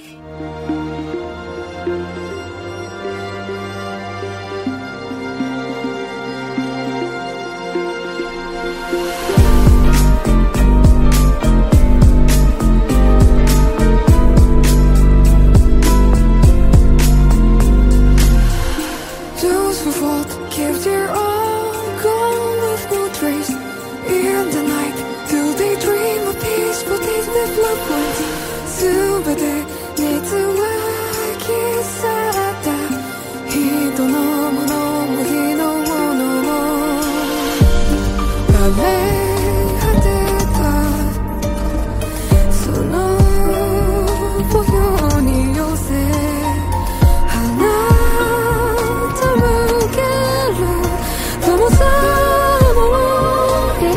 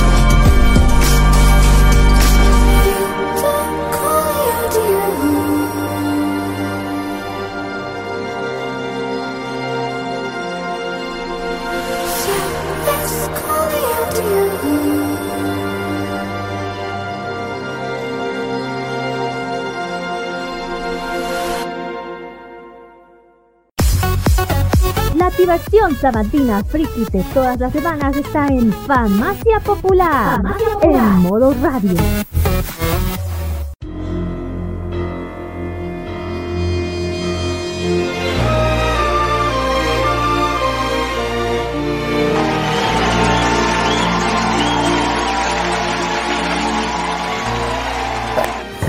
Continuamos acá en Farmacia Popular por radio punto cl y llegamos a la sección que es la favorita de muchos, por algunos, por así decirlo, porque les encanta usar esta cuestión. Se llama Cine de Culto Morro y versión anime.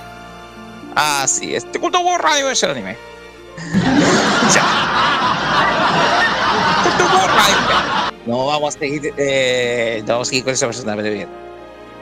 Eh, en esta ocasión vamos a viajar al año mil novecientos setenta y nueve, cuarenta años atrás, para rememorar una de las películas más hermosas que me ha tocado ver. Una película basada en un manga y una serie de televisión que en ese entonces estaba bajo difusión, de la mano también de Toei Animation. Aunque, si bien se considera como un resumen, esta obra por sí misma se sostiene y a la vez es una serie que sin duda alguna, o sea, perdón, es una película que sin duda alguna resume una de las obras más destacadas de la industria del anime. Vamos a iniciarlo como siempre con el background music dedicado a esta obra. Pongamos atención, por favor.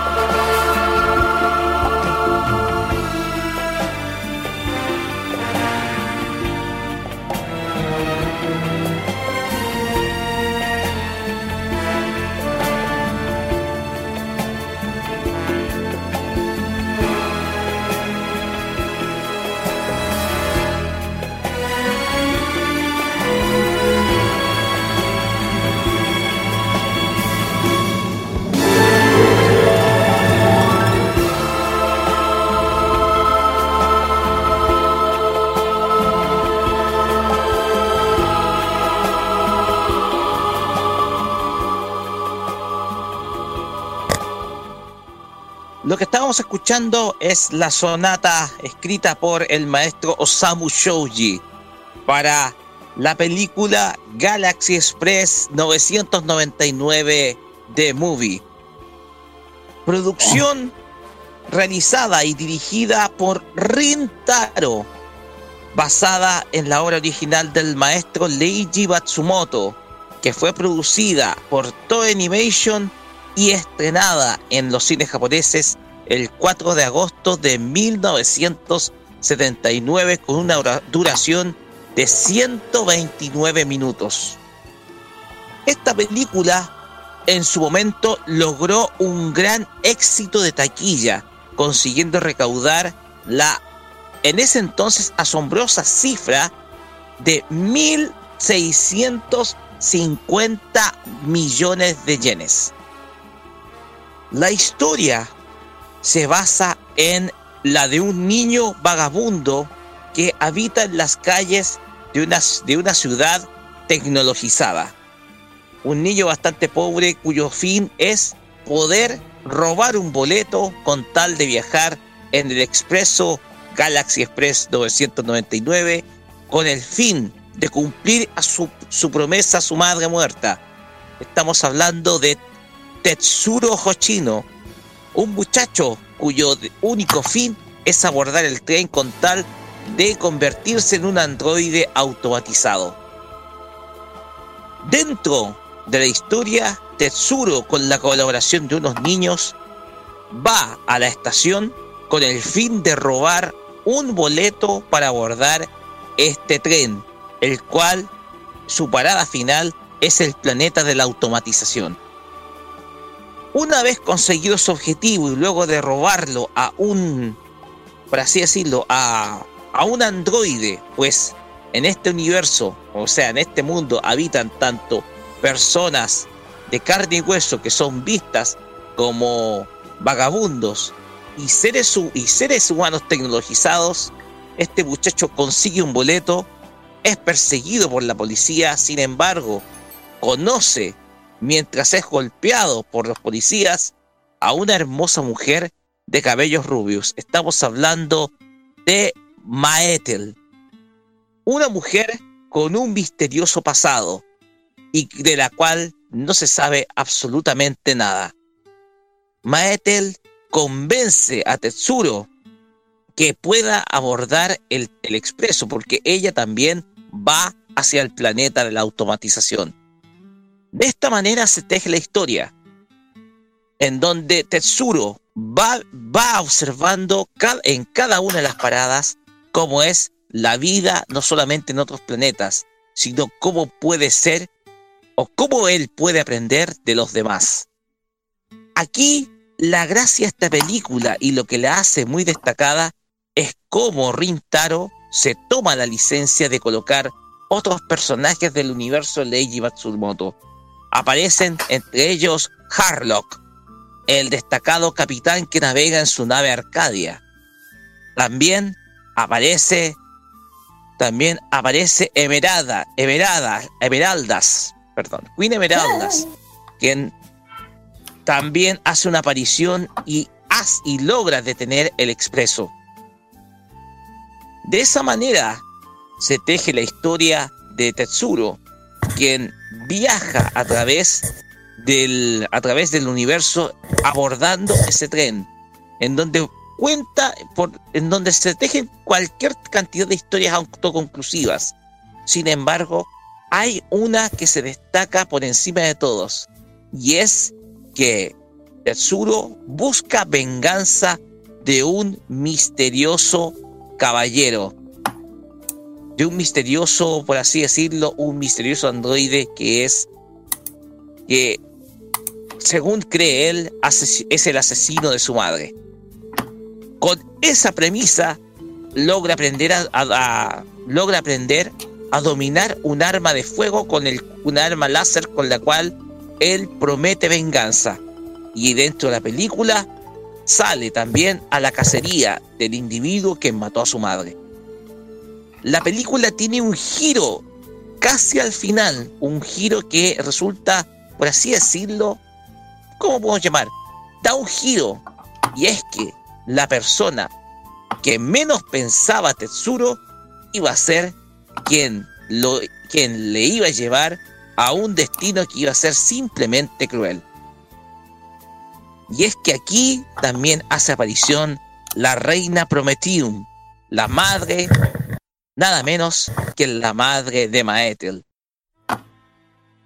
¿Qué más podemos detallar dentro de esta película? Podemos, de, podemos decir que esta obra viene a complementar todo lo que se estaba viendo de la serie animada durante la década de los setenta, principalmente a finales de esa década, cuya serie se estrenó en el año setenta y ocho. Sin embargo, luego del éxito de la serie televisiva, Toei Animation se animó a producir esta película, la cual, como lo comentamos, fue un éxito de taquilla. La página web estadounidense Film Affinity, o perdón, la revista Variety, considera a este film como una cinta animada sencillamente atractiva. Y a la vez, la academia, la Academia Cinematográfica Japonesa le otorgó el premio a la popularidad a este film, el cual simplemente se destacó por ser la película más vista en mil novecientos setenta y nueve. Lo destacábamos, el maestro Leiji Matsumoto nos entregó una excelente historia, una maravillosa visión sobre la infancia y cómo un niño puede llegar a la madurez tomando sus propias decisiones, junto con personajes misteriosos como Maetel y una chica, un androide que está enamorada de Tetsuro como lo es Claire, además de un conductor que simplemente hace cosas que, por así decirlo, a veces pueden constituir el alivio cómico de la película.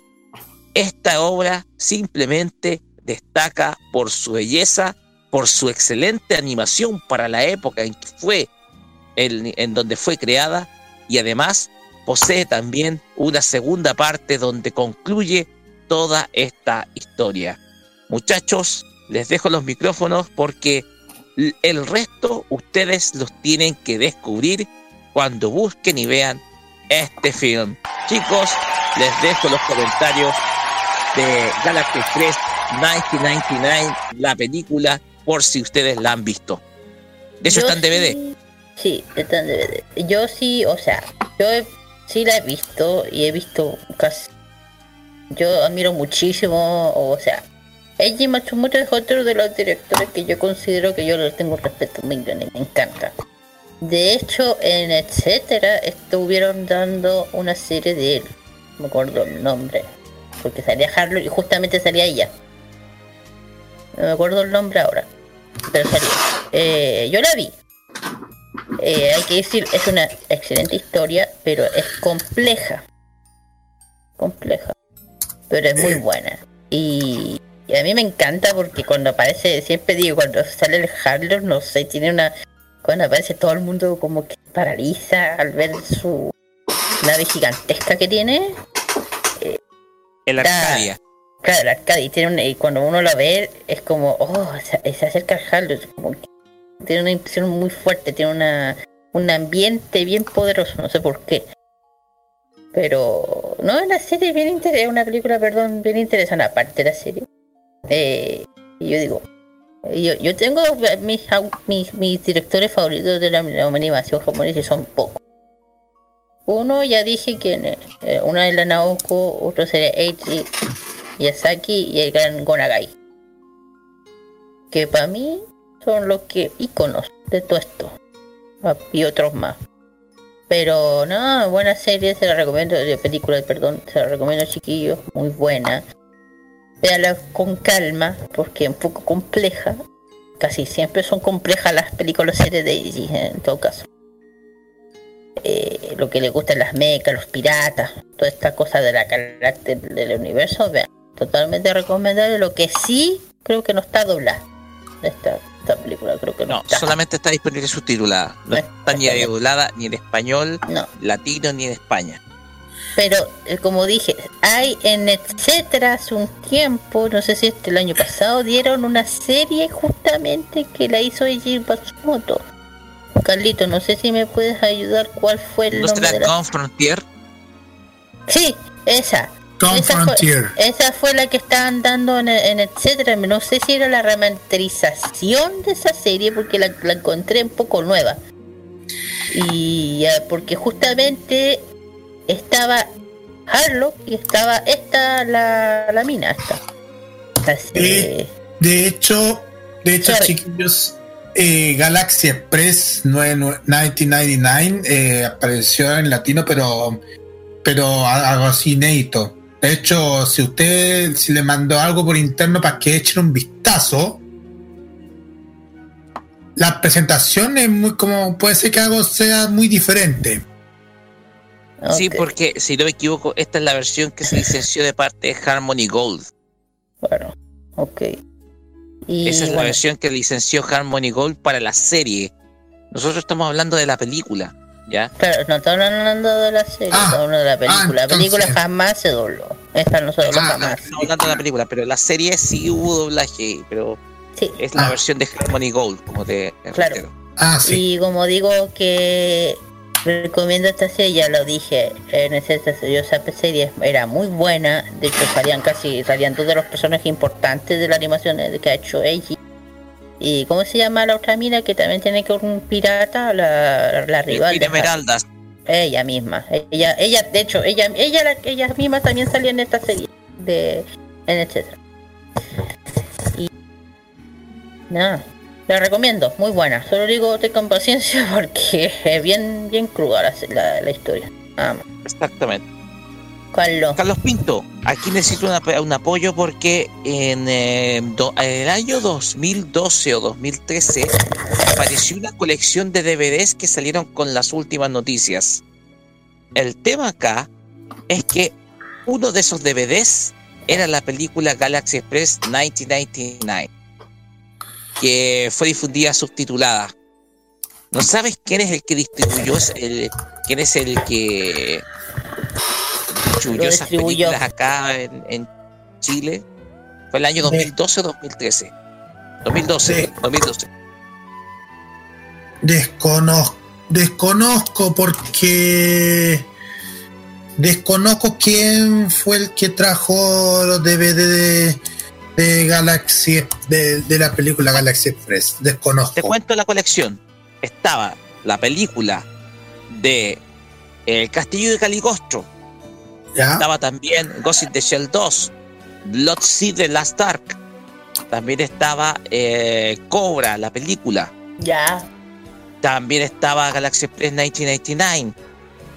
Es, esa misma empresa trajo estas películas. No nos sabemos, eh, no, no, no me acuerdo cuál, quién era, pero parecía, si no me equivoco, las últimas noticias. A lo mejor debe ser Edisur, creo, ¿no? ¿Puede no, ser Edisur? Probablemente Edisur, tendría que revisar en mi biblioteca porque tengo los D V Ds. Ya voy a revisarla. Sí, porque, sí eh, debe ser Edisur, porque ahora, ahora que lo pienso, ahora sí es Edisur, porque ahora, ahora que recuerdo, hay un... Hay un Twitter que, que se subió hace N tiempo de Edisur que tiene que ver relacionado con, con las películas de anime y creo que esa es la, la foto, creo que debe ser ese. Sí, es lo que mando por internet. Probable. Ah, probable que puede ser esto porque puede que aparezca, que puede aparecer esto de las películas. Y ahí que puede, puede aparecer eh, Galaxy, Galaxy Express.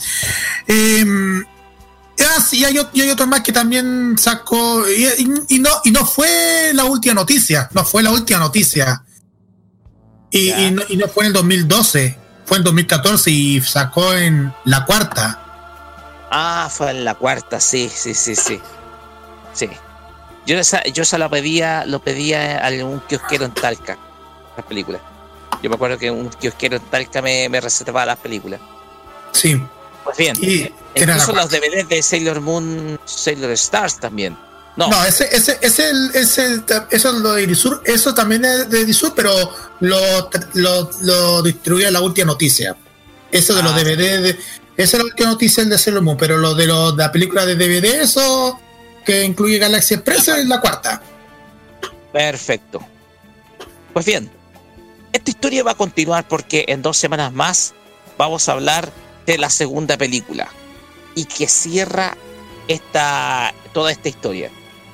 Pero por mientras los dejamos con la música y vamos a escuchar precisamente a Go Dei Go, pero con Chuji Usamu, para escuchar el opening de esta canción que se llama Taking Off, pero se le agrega Over the Galaxy, o Yendo a la Galaxia.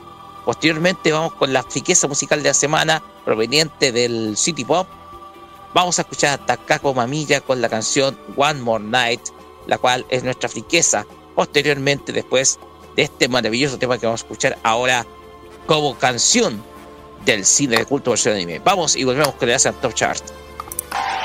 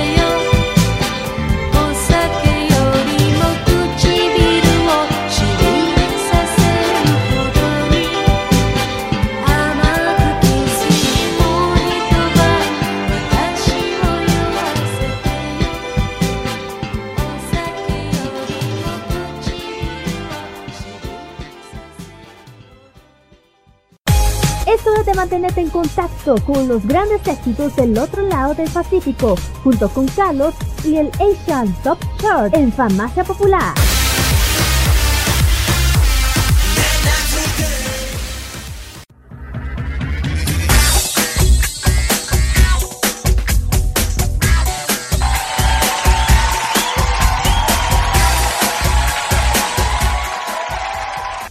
Seguimos acá en Farmacia Popular por modo radio punto c l y ahora nos vamos al otro lado del Pacífico con los grandes éxitos en esta ocasión del chart japonés junto con Carlos Pinto y su Asia Top Chart. Vamos a Japón, Carlos, que sí. nos caen las listas japonesas. Sí, voy a hacerlo rápidamente porque ya nos quedan poco tiempo de más del de programa. Me tengo entendido. Este video de imbatibles. Nos ah, queda bueno, poco tiempo, así que nos, así que hagámoslo rápido porque el tiempo no amerita. Vamos directamente al décimo lugar porque te, se está subiendo del décimo cuarto al, al décimo año con el tema Sora no ao, no aosa wo shiru itoyo. En el noveno se mantiene en esa misma posición que Shiyoneso con el tema Lemon. En el número ocho bajan del quinto al octavo Nogisaka cuarenta y seis con el tema Yoakemade Sugo Yogara Nakute Nakutemoi. Sí, esa costosa, costosa. Es, cost, es costosa, sí. El número siete sube del lugar número ocho al séptimo Aimyon nuevamente con el tema Mary Gold. Y en el número seis suben del décimo tercero al sexto Official Higedandis con el tema Yesterday. Esto es lo que vamos a detallar del décimo al sexto y ahora vamos directamente al quinto al primero. Así que prepárense porque ahora si ojalá me esté listo, si ojalá estoy bien en lo, en lo seguro porque igual estamos seguros que este el, son los temas que vamos a escuchar del quinto al primer lugar ya para irnos a escucharlos ahora.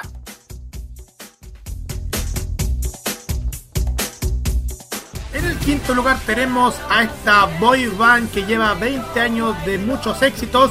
Nos referimos a la banda Arashi que nos presenta el tema Brave, que se mantiene en el quinto lugar, bajando a dos posiciones.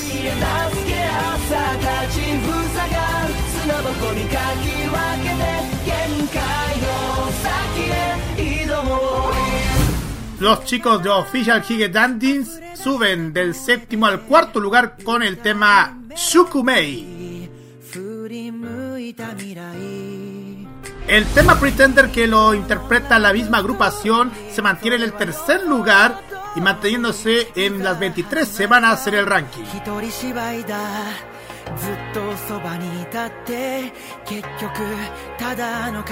Keishi Yonezu baja del primero al segundo con el tema Uma Toshika.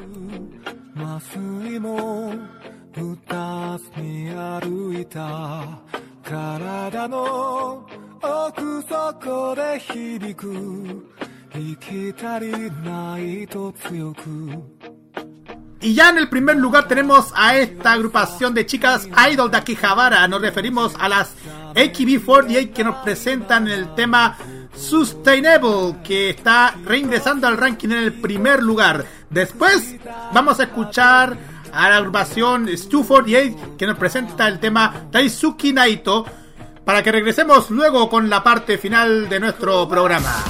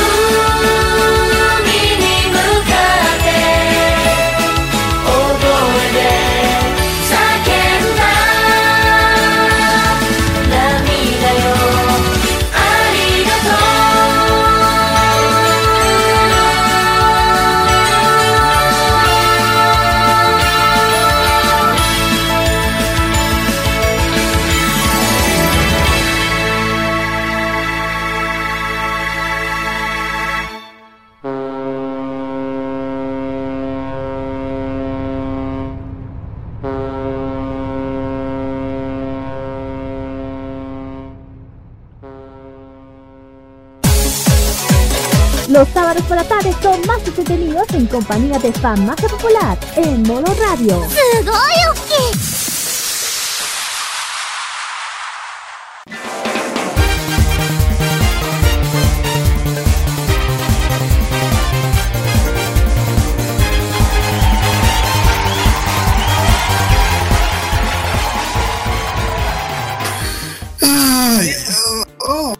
Estamos finalizando nuestra farmacia popular número ciento trece acá por modo radio punto c l y vamos de inmediato con los saluditos a aquellos que votaron en el Fashion Geek con Ay, nuestra amiga Kira. Comencemos. ¿Quién comienza acá? Ya, yo. Eh, un saludo. Sí, chiquillos, este voy a mandar el saludo con corresponde para todos los que votaron en el Fashion Geek. Una, agradezco muchísimo. Este estuvo bien, Power. Ojalá sigamos así. Eh, un saludo grande a la silla de Marcaviar, a, a mi amiga, mejor amiga, la quiero muchísimo, un saludo a ella, a Rubén o, Opaso, na, Nasiria Hernández, Lina, Lin Luan, Agustín Vi, Villegas Hurtado, Alan Riquelme, Miguel, Miguel Spiner Ayala, José Miguel, Marcelo Muñoz, Jonathan González, David Lopes, Ada, a, Abraham, Fadel Leal, Alejandro Messin, Messina, Ryusa, eh, Ryusaki Street Fight, eh, Fire, eh, Héctor Gallardo Acuña y Montserrat Serrano. Al caso también Felipe Curo Zamorano, Dioner González, Nicolás Ignacio Candi, Candia Galdames, Ivana Berman, Felipe Ramírez, Cristóbal Villagra, Gonzalo Sebastián Armijo Toro, Saya... Ma- ah, no, eso ya lo dijiste. Saya Malcavian. Sí. Lisa Soledad, también lo dijiste. Y eh, ya estamos cerrando, Carlos, sí, ya saludos. Sí. Simón Ger, Simón Gerley, Rubén Opaso y, ay, bueno, y también a Stephanie Salas Jaras, Salas Jara, que está de cumpleaños, por si acaso hace un par de días está de cumpleaños Stephanie, saludos. Y también a los que votaron, esos son los que votaron por anime. Y los por música, Patricio Andrés Farías, eh, Oscar Pinto, Karina Prado, Jessy Soto, Martín Correa y Odonogue Carmilla. A todos ellos, muchísimas gracias por votar, como siempre, en nuestras encuestas Fashion Geek. Sí, sí, sí, ya saben que ya va a haber otra encuesta nuevamente.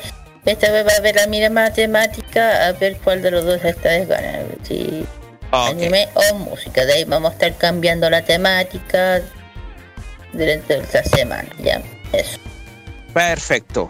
Muchachos, saludos personales antes de retirarnos porque ya vienen los imbatibles, chicos. Ya. Sí, saludos grandes que no me estén escuchando, mi familia, mis amigos. A la Nat, a la Nadia, al John, a la Dani, al Gabo, al Luisita, al Rodo también, a Don Rodo también, que siempre es muy amoroso con nosotros, nos trata súper bien. Sí. Eh, también a mi familia, a mis amigos, a que nos oyen afuera, también al extranjero. Solo todo ello. También lo mismo a mí, a mis amigos mi, que me están escuchando, mi familia, a los de que me escuchan la pega de las comunidades que me, me siguen. Y especialmente voy a mandar saludos especiales. Obvio que voy a lanzar la, a la Salomé Angerí porque esta semana está cumpliendo veinte años de, de carrera, por si acaso, veinte años de, de carrera um, musical de, de, de, de, de, de, desde que empezó su carrera como de Anisinger en Beat Revolution hasta ahora como carrera de solista y haciendo tanta magia musical. La querida Salma Enderiz, veinte años que está haciendo música Anisinger. Uh-huh. Saludos especiales, Salomé, si está escuchando, aunque está escuchando también el podcast también. Uh-huh. Exactamente. ¿Pero qué? En cualquier instancia del tiempo. Pues bien, mis saludos tradicionales también van a... a, a a mi familia, a Rocío, Christopher, Eloisa, a todos aquellos de extranjeros que me escuchan. Ojo, porque ya muy pronto, muy pronto ya se viene, está calentito. Eh, algo, una sorpresa que les tengo para, eh, personalmente, pero que ya se viene, así que esténse muy atentos. Y nadie más, nadie más, no, nadie más. Rápidamente. Tú tienes que irte, tú tienes que irte rápidamente al lado de los imbatibles. Así es, pues me cambio de estudio. Me Dale. cambio de estudio. Pues bien, nos despedimos. Como saben, eh, la próxima semana, que es cinco de octubre, damos inicio a... Ah, no. Eh, sí, sí, cinco de octubre.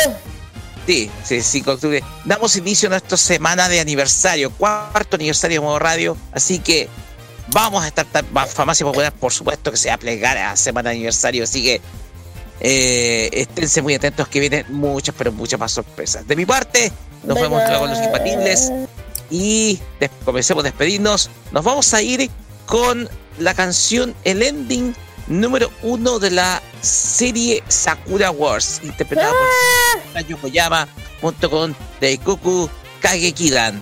Esto okay. es Yume, Mite y Yo, que es el yeah. ending número uno de Sakura Wars, Sakura Taisen, como ustedes quieren llamarle, sí. la diosa de nuestro, de mi gran amigo Yaku. Quiero pero una serena, ojo. Saludos Yaku a la aceptada todos los martes en Nerdix, el Pluto Mache a las nueve. Okay. Ah, Nerdix en YouTube. Pues bien. Despidámonos. Bye. Bye. Para con más entretenimiento física en Farmacia Popular. Arigato o Yasumi Nasai. Nos vemos el lunes en Game Mode.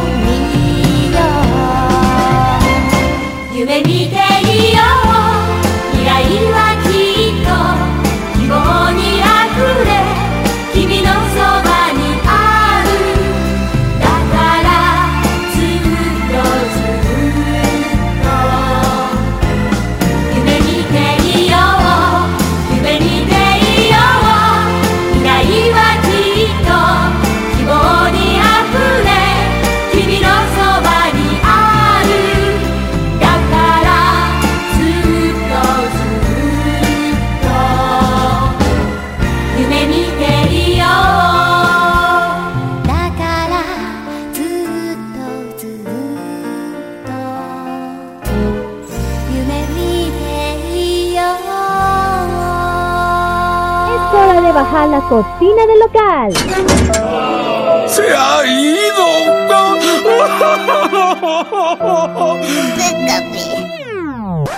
Pero no te preocupes.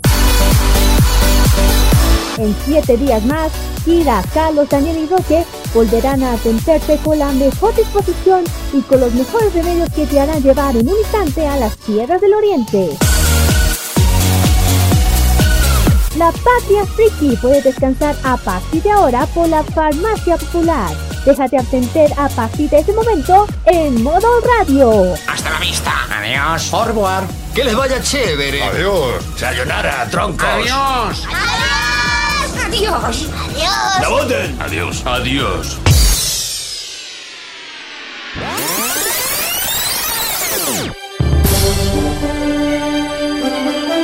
Quédate con nosotros, porque en unos minutos vienen los imbatibles en modo radio. El que se escuche fuerte, ¡aplauso!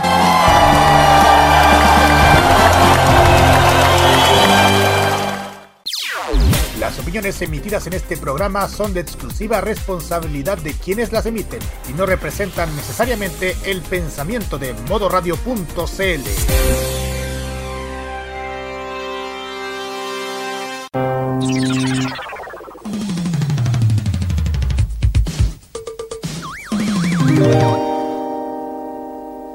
Prográmate con el estilo. Los lunes desde las veintiuna horas y hasta las veintitrés horas chilena, disfruta del estilo que conquista las emisoras de todo el mundo. Lo mejor del baile y la coreografía, las novedades musicales semanales y lo mejor del sonido de Corea del Sur llega todas las semanas junto a Carlos Pinto y K-Mod. Prográmate con Modo Radio. Modo Radio es para ti.